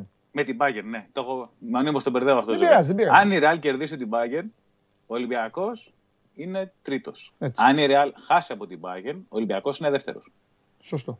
Πιο ξεκάθαρο δεν μπορεί Πάει να αυτό, βεβαίως. Βεβαίως. Το, το μπλέξιμο γίνεται στο ποιος θα είναι αντίπαλό του. Άμα ο Ολυμπιακός είναι δεύτερος, λοιπόν, θα πέσει σίγουρα με τη Μονακό, η οποία έχει κλειδώσει την 7η θέση. Οπότε φεύγει αυτό από μπροστά μας. Από εκεί και πέρα, το, αν τερματίσει τρίτος, είναι ανάμεσα στο αν θα έχει Ανατολή Εφές ή Μακάμπι. Mm-hmm. Αν η Εφές νικήσει τον Ερυθρό Αστέρα, το πέτυχα αυτή τη φορά, τότε έκτη θα είναι η Μακάμπι, οπότε θα πέσει πάνω στον Ολυμπιακό. Αν η Εφές χάσει και η Μακάμπι κάνει 2 στα 2 στα δικά της παιχνίδια, στο σημερινό, στο οποίο είναι. Α, κόλλησα πάλι. Μπαρσελόνα. Με την Μπαρσελόνα. Και στο επόμενο με τη Φενέρ Τουρκία, τότε ο Ολυμπιακός θα πέσει με, τη Φενέρ, με την ΕΦΕΣ. Είναι, πιο ξεκάθαρα δεν μπορεί να γίνει. Δηλαδή, αν η ΕΦΕΣ κερδίσει και ο Ολυμπιακός βγει τρίτος, θα πέσει με τη Μακάμπη. Αν ο Ολυμπιακός βγει δεύτερος, θα πέσει με τη Μονακό. Αυτό είναι το βασικό σενάριο αυτή τη στιγμή. Εγώ σε αυτό το σημείο απλά να πω για αυτά που λέει ο, ο Στέφανος και επειδή ήδη έχουν ρωτήσει κάποιοι άνθρωποι ε, περί προτιμήσεων, θα πω κάτι το οποίο μου το έχει διδάξει η εμπειρία, οι παραστάσεις και κάποια βράδια στα οποία έχω δει ομάδες να παθαίνουν εγκεφαλικά και να πέφτουν κάτω ξερές από τις προτιμήσεις τους, ότι αφήστε να έρθει πάνω σας όποιος είναι να έρθει. Όποτε έχει γίνει παραγγελία, το πιάτο ήταν πολύ κρύο. Πολύ παγωμένο. Είναι σαν κάρμα. Σαν να πρέπει να διαλέξεις. Να... Έτσι. Εντάξει, βέβαια, να τα λέμε ο Ολυμπιακός δεν διαλέγει. Σωστό, σωστό. Όχι, το λέω, το λέω απλά ρε παιδί μου. Τώρα, ρε παιδί μου, εντάξει, τους καταλαβαίνω. Θέλουν να δουν το μάτς και να λένε Έλα, ρε Στέφανε, βάλτο, ρε Στέφανε. Ξέρεις, κάτι να διαλέξουν. Δεν υπάρχει. Το καλύτερο σε αυτές τις περιπτώσεις είναι να αφήνεις ό,τι είναι να έρθει, να έρθει πάνω σου στην τελική Ολυμπιακός με το σπαθί του Στέφαν. Έχει δείξει ότι με όποιον και να παίξει, αν είναι καλά, μπορεί να τα πάει και με, με όπλο την έδρα του κιόλας. Να τα πάει ε, εξαιρετικά. Ωραία. Να μου υπάρχει μόνο ένα, σεμα, ένα σενάριο συνωμοσία. Μόνο ένα. Για πες το. Αν η ΕΦΕΣ χάσει σήμερα και η Μακάμπη νικήσει, τότε στις 13 Απριλίου η Μακάμπη μπορεί να διαλέξει αντίπαλο. Σωστό και αυτό. Γιατί τότε παίζει με τη Φενέρ, θα ξέρει τα αποτελέσματα, θα ξέρει ότι έχει χάσει η ΕΦΕΣ και διαλέγει αν θα βγει πέμπτη ή έκτη. Σωστό. Αλλά για να γίνει αυτό πρέπει βέβαια η Μακάμπη να κερδίσει την Παρσελόνα μέσα στην Βαρκελόνη. Έτσι είναι. Χθες να πούμε λοιπόν τώρα εδώ για να το τελειώσουμε, να τον αφήσουμε και τον Στέφανο στην ησυχία του. Πρέπει να το πούμε. Είχαμε δύο ελληνικές ομάδες που έπαιζαν. Ο Προμηθέας έχασε από την Τζεντεβίτα 67-88, είναι αδιάφορος ο Προμηθέας. Και στην Ευρωλίγκα ο Παναθηναϊκός έχασε πιο εύκολα από ό,τι δείχνει Στέφανε το 87-78. Ήταν από νωρίς πίσω. Κακή επιθετική βραδιά νομίζω. Αστοχία. Ε, δεν του ταιριάζει το η, η Άλμπα είναι πολύ ιδιαίτερη ομάδα. Έτσι κι αλλιώς. Δηλαδή μην την υποτιμήσουμε τον Παναθηναϊκό, αλλά καλύτερες ομάδες από τον Παναθηναϊκό έχουν ιτηθεί στο Βερολίνο, γιατί είναι το στυλ παιχνιδιού της Αλμπατέ για το οποίο μπορεί να σε παρασύρει. Mm-hmm. Εντάξει, το πρόβλημα στον Παναθηναϊκό είναι η κατάσταση του Νέντοβιτς. Ναι. Γιατί λίγο πριν το τέλος αποχώρησε που γύρισε το αναστραγαλό του. Επιστρέφει στην Αθήνα, δεν θα αγωνιστεί στον αυριανό αγώνα του Παναθηναϊκού. Οπότε περιμένουμε να δούμε αν θα είναι διαθέσιμο στη Δευτέρα για τον Τέρμπι, το οποίο είναι πολύ θα κρίνει και την πρώτη θέση στην κανονική περίοδο. Ναι. Εντάξει, ε... Επίσης, άμα λείψει ο Νέντοβιτς, σημαίνει ότι λείπει και ο Νέντοβιτς και ο Γιώβιτς mm-hmm. από πλευράς Παναθηναϊκού σε εκείνο το παιχνίδι. Ναι. Γιατί και το Γιώβιτς τον είχε αποκλείσει ο Δημήτρης που από το παιχνίδι. Ναι. Καλά. Με το Γιώβιτς, χωρίς το, ε, χωρίς το Γιώβιτς, μάλλον έχει μάθει να ζει ο Παναθηναϊκός. Χωρίς τον Νέντοβιτς όμως ναι, είναι πραγματικά ε, σοβαρό το πρόβλημά του. Ωραία. Στεφανάρα μου, ευχαριστώ πολύ. Ε, συγχαρητήρια σε σένα, στον Χάρη Σταύρου, στον Καβαλιαράτο, στον Τρίγκα. Καταφέρατε να αποκλείσετε τους Lakers. Γιατί ο τρόμος σας, ο τρόμος σας να δείτε την ομάδα να παίρνει το πρωτάθλημα δεν άντεχε, κάνατε τα βουντού σας. Εντάξει, και μας αποκλείσατε. Να δω τώρα, Βουντού. τώρα τι θα βλέπετε. Μεγάλη ιστορία. Α, δω τι θα βλέπετε. Εγώ θα βλέπω τους Νέτ άμα πούμε στα playoffs. Α, βλέπω τους Νέτ, εντάξει. Τουλάχιστον να πω κάτι ότι ο Στέφανος Μακρύς, να πω κάτι. Ο Στέφανος Μακρύς δεν ανήκει, δεν ανεβαίνει σε αυτό το άρμα, το άρμα το πράσινο με τα ελάφια και με όλα αυτά. Ο Στέφανος Μακρύς είναι παλικάρι και θέλει να δει τους Brooklyn Nets πρωταθλητές του NBA. Μπράβο, Στέφανε, ναι. γιατί δεν ανεβαίνει τα άρματα. Μπράβο, δεν επηρεάζεσαι. Αγαπάμε Για... το να το στηρίζουμε, αλλά έχουμε και Εννοείται, αλλά εγώ αυτό που του καταχαιριάζω, που λέγει ο Κακαουνέκη, ο συγχωρεμένος, είναι. Αυτή, τι Μιλγόκι ήταν για τα γενοφάσκια τους. Αν φύγει ο Γιάννης και πάει στο Ορλάντο, αυτοί όλοι θα λένε Ορλάντο μετά. Έτσι δεν είναι. Ε, πιθανό. Ε, μας ζαλίζουν λοιπόν με τον Μιλγόκι. Γεια σου, Στέφανε, και καλή επιτυχία στους Νέτ. Ευχαριστώ. Φιλιά. Λοιπόν, Ε, Έφες Μπάγκερν 81-76. Δεν το είπα, χθες και αυτό. Εντάξει, να το πούμε. Φάγατε τους Lakers. Δεν βλέπει κανείς NBA πλέον. Δεν ασχολείται κανείς.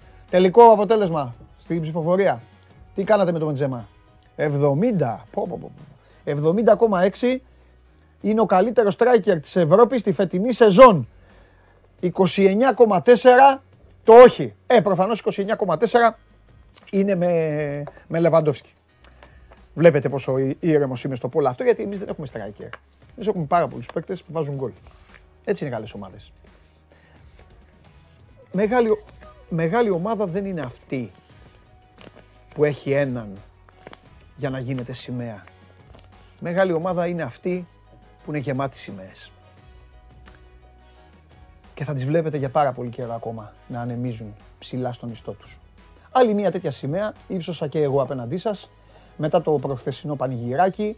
Σας εύχομαι να έχετε ένα πολύ καλό 2022 γιατί θα με ξανακερδίσετε στα like το 2023. Είμαι ο Παντελής Διαμαντόπουλος, απολαύστε και σήμερα μπάσκετ και ποδόσφαιρο και αύριο για σας ξημερώνει μια καινούρια ημέρα που θα στέλνετε και θα παρακαλάτε ο ένας τον άλλον να κάνει like για να ακούσετε ανέκδοτο. Αλλά το μόνο ανέκδοτο που θα ακούτε, το μόνο ανέκδοτο που θα ακούτε θα είναι ότι ίσως κάποτε κερδίσετε. Χαχα, εκεί γελάω εγώ. Φιλιά πολλά, περάστε όμορφα. Αύριο 12 ώρα το μεσημέρι μένετε στο 24 σε Game Night με Παντελή Βλαχόπουλο και Σαρι Τσάρλι. Λογικά θα είναι και αυτοί ξενύχτιδες. Βρικόλακες θα βγουν στις 12 τη νύχτα. Όσοι είστε ξενύχτιδες, καθίστε να το δείτε. Φιλιά πολλά, εμείς τα λέμε αύριο στις 12 το μεσημέρι. Coach, πάμε να φύγουμε, πάμε να σου πω εδώ τι τραβάνε αυτοί με τα like. πάμε coach να γελάσουμε. Μόνο εμείς έχουμε περάσει. Μόνο εμείς έχουμε περάσει.